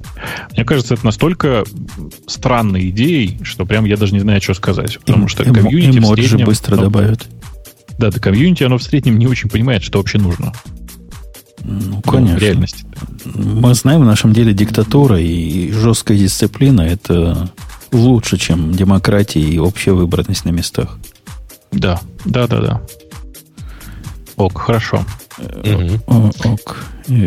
Так. Ок, так ок. Поехали по темам слушателей. Ок, Там ок. первая это просьба, Женя, к тебе рассказать, наконец, про хоть какую-то историю про программиста, я так понимаю. Так я уже рассказал эту же историю. Ну, ты, ты где был? Ты где был? Storage, да. Вот, да. Она уже сегодня прозвучала. Так она про есть, да. Да, Правка значит, комплит. сравнение Rust and Go в перспективе разработки NTP сервера не в пользу Rust. Ну, это я же, типа, не понимаю, зачем это вкусовщина, надо. ну, типа, правильно, правильно, на самом деле. Это, я читал эту статью, она такая довольно, как бы это сказать, довольно странная и написана чуваками, которые NTP-сек. У них очень странное представление о том, что э, хорошо или что плохо. Ну, типа, они пишут, а нам гораздо лучше писать на Go. Ну, так пишите, в чем проблема. На самом деле, типа, еще парадоксальнее можно было написать так. Сравнение пиццы и борща в перспективе разработки NTP-сервера. Ну, типа, очень важно же, что ты ешь в процессе разработки. А мы Мне очень кажется... любим борщ, да? Начинать надо с этого. Конечно, мы все очень любим борщ здесь. А, это, как известно, исконно русское. Это сейчас под, под, под подкол был блюдо и все такое. Короче, я, бы предположил, что интереснее было бы знать, кто что коет в процессе разработки. А что ты, Бобок, это самое? У них они в выводе дают главный, так сказать, параметр. Говорит, количество WTF на единицу строки кода в Go меньше. Гораздо, чем в Расте. Да, но а типа тут важный вопрос вот в чем. Ну, типа, это же э, э, трейдов, да? Ты как, как это сказать? Это, ну, типа, на разных чашечках весов. С одной стороны, ты получаешь на расте правда, by default, сильно более безопасный код. Это просто много раз уже проверенная история, потому что все, все вот эти вот про э, ownership данных, про там, ну, короче, оно все просто заточено под безопасность. С одной стороны. А с другой стороны, простота кода. Где будет лучше? Да, ну, типа, нельзя, не нельзя безопасность вот так сферическим конем в вакууме мерить. Я Слушай, вот с нашим беседовал, с перешедшим нельзя, на, на Go. согласен.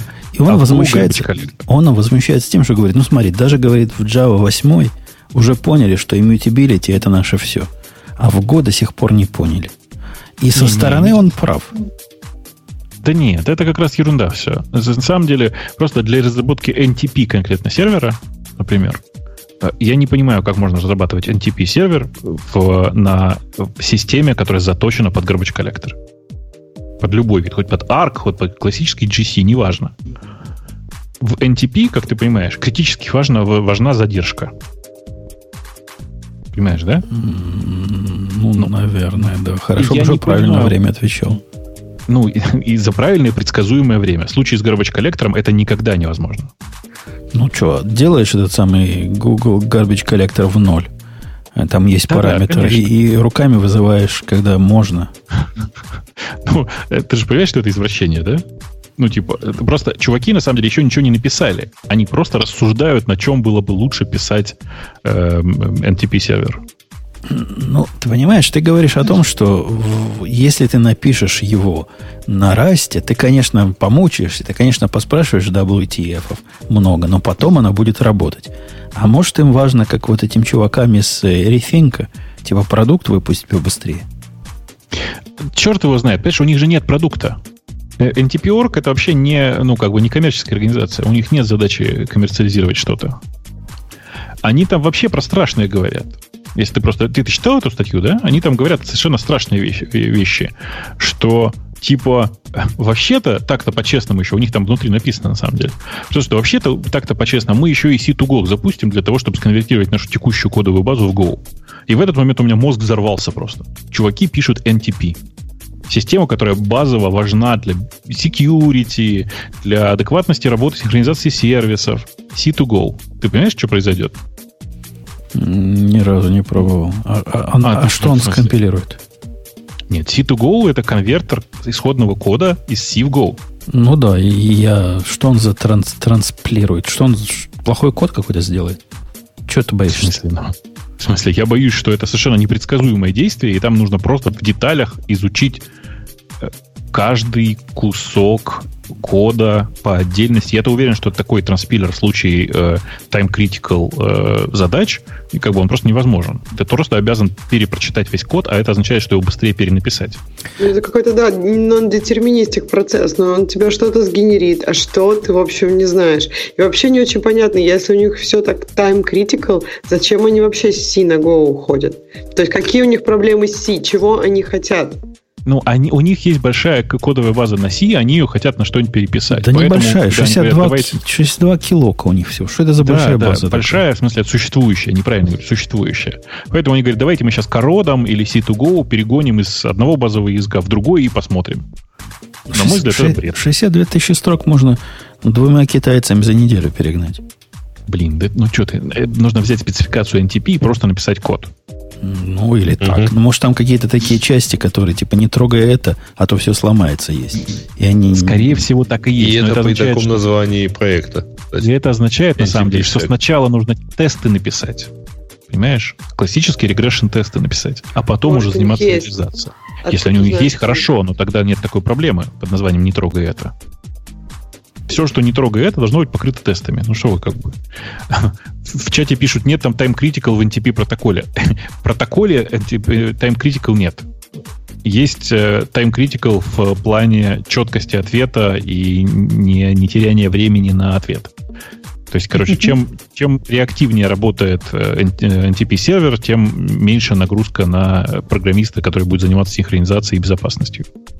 Короче, там на самом деле вывод очень странный реально очень странный. В смысле, про то, что мы, причем очень прикольно, там еще апдейт такой написан. Мы вообще не пишем, что Rust совершенно бесполезный. Ну, как бы, ну, как бы в реальности-то на самом деле они пишут примерно это. Они говорят, нам он бесполезный вообще. Ну, окей. Ну, а я вот с борщом как-нибудь. Тоже. Ну, ладно. Да. Сиди со своим растом, когда весь мир в лице NTP уже перешел на Go. Но они не следующая очень хорошая тоже тема. Это про то, как Инстаграм отключил сбор garbage коллектора у, у питона. И на ну, 10% это... стало лучше. Э, ходят... Ну, у них легенды. уменьшился memory print и так далее. Да, да. Ходят легенды о том, какой код написан в Инстаграме. Ну, это понятно, что компания очень быстро старалась работать. А, поэтому ну да. легенды о качестве их кода прям такие конкретные. И поэтому я понимаю их желание откостылить здесь все так же, как понимаю желание э, чуваков, которые э, сделали YouTube, теперь все, все по-быстрому переписать на Go. Прямо реально понимаю. Мы При видели это желание, внимание, кстати, раньше. При этом обратите внимание, что типа это не статья в минус э, питону. Это статья про то, как управлять garbage коллектором в питоне. Там прямо есть заранее предусмотренные э, средства для того, чтобы э, выключить э, текущий клинап. То есть оно прям есть хотите, пользуйтесь. Там, правда, ну, как бы есть несколько готовых способов. Есть дефолтный способ с GC Disable, который, на самом деле, на мой взгляд, не, очень работает. Но есть готовое решение для того, чтобы его выключить. На самом деле, при этом, если вы сейчас пишете новый код и зачем-то хотите вы, вы выключить garbage коллектор, что в э, Go, что в Python, это значит, что вы что-то не так пишете в коде. Погоди, погоди. Это... А, а как, что это на практике означает? У них будет олдскульный garbage коллектор?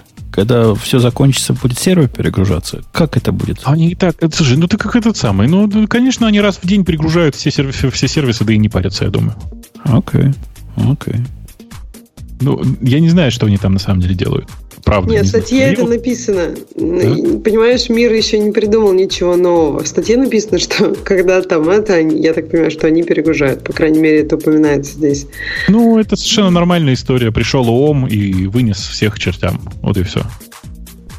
Окей. Okay. Ну, у, них, у них все молодежно, дистрибут, дис, дистрибутно все, все распределено. Но один упадет, перегрузится, поднимется, остальные, может, там, будут работать. Понимаете, там, понимаете, там такой прикол еще, что там э, вообще Django.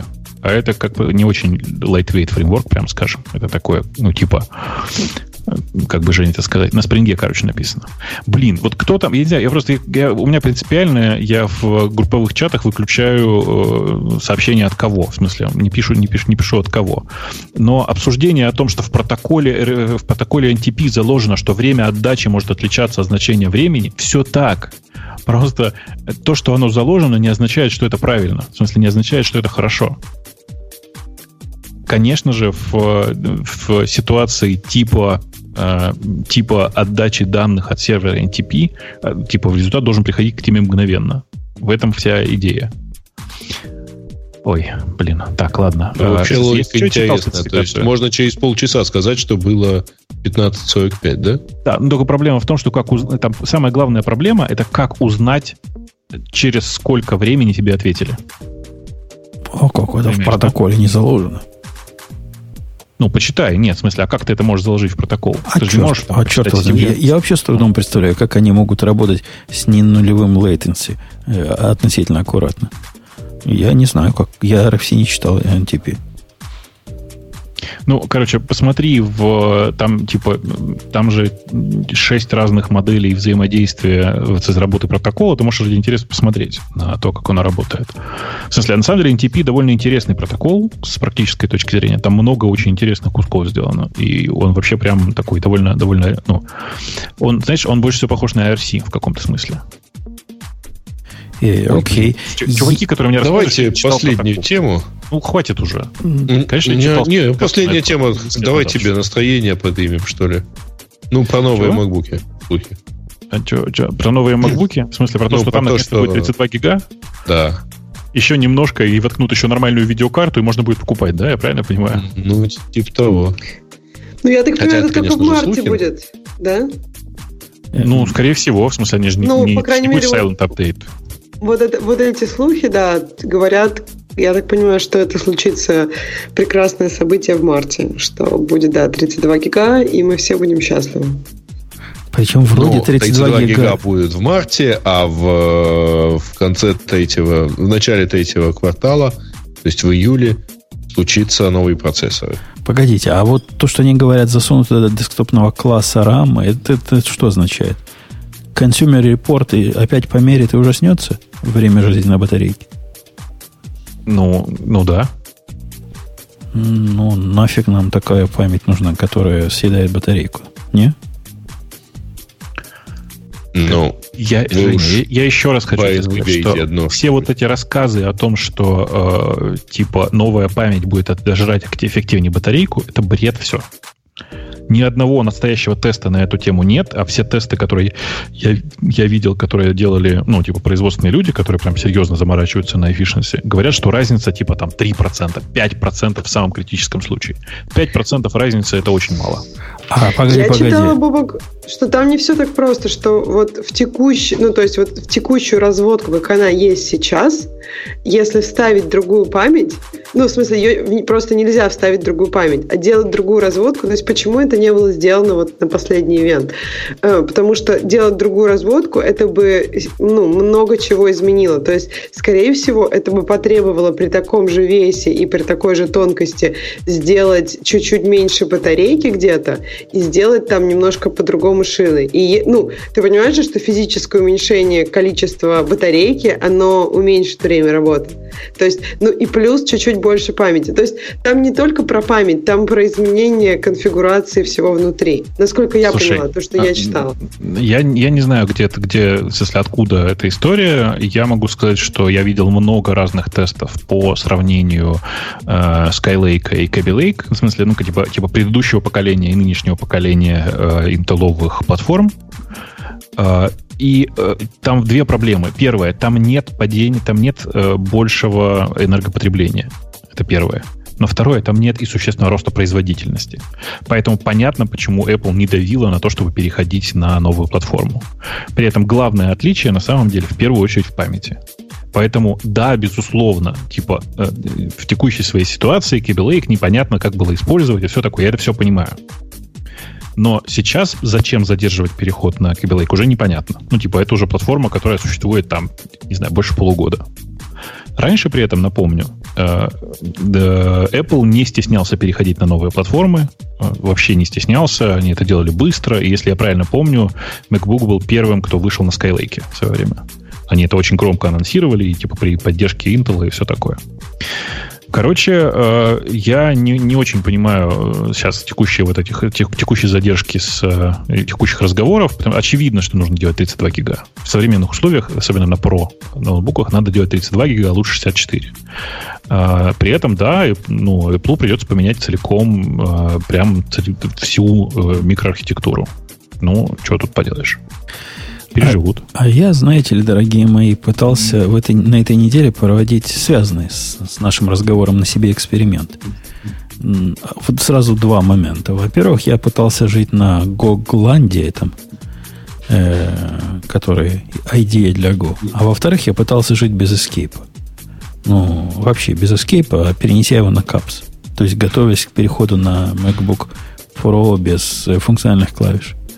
И если первое я потянул, и, в принципе, даже как-то втянулся в это дело, можно на Гугланде этом жить, то без эскейпа жить нельзя. Вот мой вывод. Нельзя жить с капсом вместо эскейпа. Ты знаешь, э, у нас с тобой просто разные подходы, потому что ты используешь этот самый Google Land, и, и поэтому тебе прям тяжело. А я довольно часто программирую с iPad. Как ты понимаешь, там ни на одной iPad клавиатуре нет эскейпа. Ну, я бы, мне, знаешь, я бы такие слова не брал бы в рот, программировать с iPad. Ты, типа, что-то тык-тык с iPad, программирует он с iPad. Что за Чего? программирование На такое? чем ты там пишешь, да, на iPad? На, на... А, в смысле, надо да. пояснить, да? Ну как, все традиционным образом. Ты, короче, запускаешь там терминал, идешь с SSH, в смысле, это, коннектишься на свой сервер, там у тебя запущен Emacs. Раз-раз и готово. Все. Ну, да, страшно, ты что ты говоришь. Да, да. В смысле? Не, нет, у меня много знакомых, которые так живут. iPad, iPad Pro в этом отношении уникальная совершенно машина. Это типа, э, как бы это сказать, э, как назывались эти странные гугловые машины? Хромбуки, да? Вот это типа хромбук, как он должен mm-hmm. быть для слушай, меня. Слушай, слушай, я вот не понимаю, зачем такие страдания? Я вот девочка, и мне как бы даже мне не тяжело, я просто своим лэптопом, ну, в принципе, не расстаюсь, даже в квартире. То есть, я не, ну, то есть он маленький, он легкий, взял его с собой, там, не знаю, на диван, на улицу, в кафе. То есть зачем так страдать и на iPad это программировать? Ты не поверишь. Например, я периодически оказываюсь в местах, при, типа, просто приходишь в такое место, там есть несколько специальных мест на территории Москвы, где запрещено проносить с собой ноутбуки. При этом планшет не канает как ноутбук. Ты прям так часто бываешь в таких местах? К сожалению, последнее время довольно часто, типа раз в неделю, и это очень неприятно. А мы ну, с типа, Ксюшей, когда в последний раз были в Лэнгли, нам разрешили с лаптопа. Так вы же за зарплатой приходили. Ну тогда. Ну вот, а я как бы не за зарплатой, поэтому все сложно. Это одна сторона. Вторая сторона заключается в том, что иногда мне просто прикольно. Ну, типа, я люблю, на самом деле, потребление контента с iPad Pro, оно прямо, прямо у суперкомфортное. Вот реально суперкомфортное. И тащить с собой и iPad, и ноутбук довольно геморройно. Ну, типа, зачем? А, когда у тебя есть необходимость там, типа, в 15 минут что-то поправить в уголочке, ну, ты пошел и поправил. А я-то, знаешь, Бобок, для этого iPhone использую. Не-не-не, вот iPhone это я прям без физической клавиатуры, мне прямо очень сложно. И у есть меня... один у меня use case, где я раньше использовал браузер, а теперь использую браузер на компьютере, а теперь использую iPhone и работает гораздо лучше. Но не потому, что iPhone такой хороший, это так удобно делать, а потому что Java Applet для ILO писали кривые коллеги и недобитые идиоты. А программу написали, ну, тоже, тоже дебилы, но, видимо, меньшие дебилы. Да. Ну, короче, я понимаю людей, которые понимаю, как жить без эскейпа. У меня такой проблемы нет. В Emacs вообще эскейп не необходим, как известно. Поэтому все в порядке. Не Просто мораль очень простая. Очень Бросайте тяжело. все эти ваши ID, тем более, что в, вон, на хабре, видите, пишут ID, пока пора закапывать. Там специалисты собрались, статистический анализ провели. Меня бы с работы выгнали за, за такой анализ. И, ну, и правильно бы сделали. Там не факт, что человека уже не выгнали с работы, и поэтому... А расскажите подробнее, что там, что за статья? Женя, расскажи. Чувак нарисовал кривульку. По-моему, даже две кривульки. И даже Несколько смог между... Кривульк. Две? Или одну? Несколько, несколько, несколько. больше, чем, чем, чем две даже, да. И даже понимает он, как тренды между ними как-то понимать, и все это. Короче, количество багов э, со временем, открытых багов, вывод его, открытые баги в ID растут. И это плохо. И это, в общем, все. И это закат. И с ним случится то же самое, что с Эклипсом. Да. Ну, да, так, интересный такой... вывод. Нет, ну растут. Это может означать очень много разных причин. Количество пользователей растет. Плюс не только же есть критические баги, есть Да, ему, ему, есть все, ему все это ответили. Но вопросы индейцев шерифа не интересуют. Ясно. Все равно закат, закат. Ну, закат. ну пусть напишут новую. Ну, как новую. Ему там тоже такие борзые, как ты предлагают. Говорит, пойди хотя бы про баги напиши. Он говорит, я пишу. Тогда ему говорят, а ты пойди допили сам починки. Он говорит, так как же? Я за него плачу еще и пилить за платный продукт. Так что закат. Все. Все будет плохо. Да. Я прошелся по новостям, которые, в смысле, по э, темам э, наших слушателей. Там есть несколько забавных э, кусков. Э, во-первых, ну, на самом деле, самое, конечно, крутое это история э, расследования ребят, которых я давно, давно хорошо знаю. Э, это про поддельный iPhone SE. Ты видел? Нет? Нет, нет, да, прикольно. Нет. Рассказывай. Чуваки, короче, видимо, из Китая каким-то образом пошли, пошла просто большая партия поддельных iPhone SE. На самом деле, это просто пятерка в которую нашивается кастомная прошивка. Ну, ты понимаешь, да? Типа 5, iPhone SE от iPhone 5 и 5s не отличить физически. Э, это просто пятерка, в которую нашит, прошита специальная прошивка, которая по ID, ну и типа, понятно, задняя крышка поменена, и вообще цвет поменен у самого телефона. Она соединяется с iTunes и даже позволяет что-то там как, так или иначе синхронизироваться. В iTunes пишет серийный номер, который не определяется, к сожалению, но на заднике и в самом приложении, в самом э, iPhone можно посмотреть, что это реально типа серийный, по серийному номеру это, это э, SE и все такое.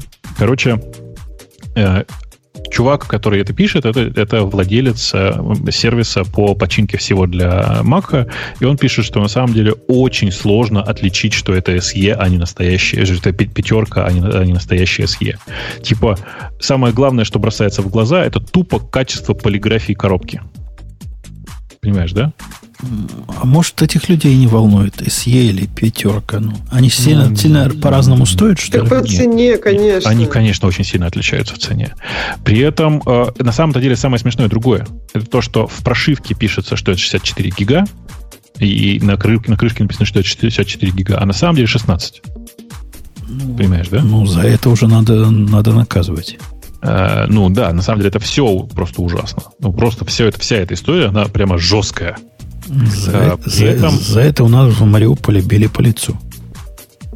При этом, на самом деле, типа, штуки, которые надо проверять, ну, типа, их, на мой взгляд, две. Типа, первое — это Touch ID, но если долго настраивать Touch ID при покупке, проверьте, работают ли Live Photos. Live Photos гарантированно работают только в SE.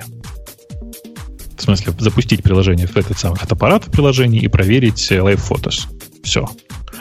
А, просто, типа, чуваки, которые пишут Touch ID, проверяешь при покупке. Чуваки, Touch ID не очень удобно проверять при покупке. Это долгий процесс, идти там в настройки, тыкать туда-сюда. Короче, это прям геморройный процесс. А, а можно просто... просто купить 16-гигабайтный, потому что, я так понимаю, ну вот из этой статьи следует, что 16-гигабайтные гораздо менее привлекательные для, злоумышленни... для злоумышленников, потому что они не так дорого стоят. И поэтому 16-гигабайтный SE, скорее всего, никто не будет подделывать. А вот 6... Слушайте, 64, ну, просто, да. чтобы, чтобы вы понимали, э, этот самый SE, если я правильно помню, стоит в районе что-то 500 баксов, да, в магазинах? 4, 4, ну, короче, в смысле, он стоит, по-моему, в районе 500 500 баксов. На в общем, я так понимаю, на Авито, Авито его продают за 250. Да, нет, нет, в смысле, это О, самый дорогой. Есть, это да, а есть 15 тысяч. Да. да. Mm. А, нужно понимать, что на самом деле, скорее всего, внутри просто реально рефабришит, э, рефабришит или, или вообще какой-то типа, не ну, знаю. Пишут, что восстановленная э, ну, типа, материнская плата. Да. Ну, короче, в общем, Дима большой молодец, что они сделали это расследование, потому что реально, видимо, их много. Э, если заглянуть внутрь, э, то очевидно, что это не, не SE. Но когда смотришь снаружи, я прямо ужасался. То есть, на самом деле, это очень крутой, серьезный подход к процессу. То есть, типа, это не просто какой-то абстрактный, там, заджерили и что-то две циферки поменяли, а они прямо системники, системные файлы меняют. То есть, это прямо, оно выглядит как SE. А нету такого кидалова, я даже удивляюсь, почему нету. Какая-нибудь кит- китайщина, вот вообще китайская-китайская, с андроидом, который прикидывается iOS. Есть, но я много раз их видел. К сожалению, они все очень, все очень мало похожи на настоящий iPhone. Телевизор выдает. Да, на самом деле, самая главная проблема в них телевизор очень плохо показывает. У них там правда там, есть телевизор. Там... Я была в таком шоке с этого телевизора. И да, совсем не похоже на iPhone. Ну, то есть, как бы невооружен... Издалека похожие. Я видел такой вблизи... самый первый, кстати. Вот. Ну, ну, то есть, типа iPhone, iPhone, но под самый первый. Это было очень смешно. Ну, это же прикольно. Ну, да. А, а кстати, да. вот тут есть еще один способ, который очень легко отличить, скорее всего, пятерку пятерку от SE. Э, в, в SE будет эта фича, когда ты поднимаешь телефон и, и он загорается. Ну, то есть автоматически. Не, но это в том случае, если там десятка. Ну, а на SE, скорее всего, будет десятка. Но это mm-hmm. зависит. Просто если ты покупаешь сейчас современный SE, то там будет десятка. Ну да, если он был полгода назад, еще не будет десятки, да. Ну да. Последние два вопроса прикольные, которые там есть, это спрашивают почему-то именно мое мнение про цикаду 3301, а это очень прикольная тема сама по себе. Типа, у меня мнение очень простое. Это очень прикольное развлечение для как бы это сказать, очень прикольное развлечение, которое началось на Форчане и которое на самом деле фор, Форчаном и поддерживается. Уверен, что вся, все, что там есть, оно все вокруг этого. В смысле, не, не пытайтесь сделать из этого мистики или, как некоторые считают, тайное общество. Нет, это просто, короче, ну, очень прикольная, прикольный процесс. Если вы не видели, еще обязательно почитайте, на самом деле. И причем не, как это, читайте не Википедию, читайте статьи на эту тему, потому что статья, ну или типа английскую Википедию читайте, там, там прикольно. А лучше вообще пройтись по оригинальным э, этим... А, не, блин, они уже ушли в, да, в Sage. Короче, пойти, пойти почитать э, историю всего этого, как люди разгадывали эти загадки и что там, к чему все вообще было. А, Жень, ты знаешь, что такое цикада 3301? Uh-uh. Вот и ты тоже почитай, значит. Прям, прямо mm-hmm. круто. Последний ну, вопрос, что? который там, опять же, почему-то мне, это когда, типа, говорил, что выложу Вику в open source, и так и не сделал. Ну, чуваки, это процесс. Не забывайте, что у меня есть еще и другая работа. Да. А, есть, простите. Есть, и, есть и работа. Ну, есть и работы, что еще хуже. Да. Ну что, заканчиваем? На этой оптимистической ноте? Ну, а чем, чем она не оптимистична? Да вполне. У Бобука есть работа. Да вполне. Даже не, не одна. Э, и перед тем, как мы разойдемся, мы дадим слово нашему любимому, непобедимому и неудалимому. Кстати, вы слышали у них, у них, у нас?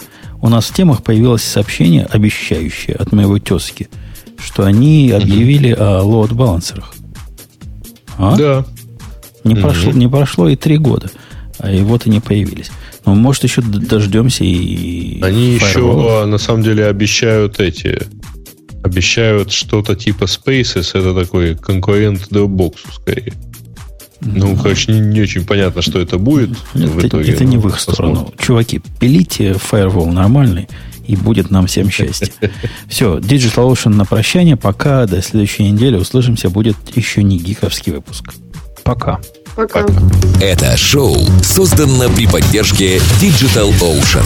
Digital Ocean – провайдер доступного облачного хостинга. Всего за 55 секунд и 5 долларов в месяц вы можете создать свой облачный сервер в одном из дата-центров, расположенных в Нью-Йорке, Сан-Франциско, Амстердаме и Сингапуре, и управлять им с помощью простой, интуитивно понятной панели управления или воспользоваться воспользоваться мощным API. Начните прямо сейчас. Введите промокод радиодефис при регистрации и получите 10 долларов бонуса на аккаунт.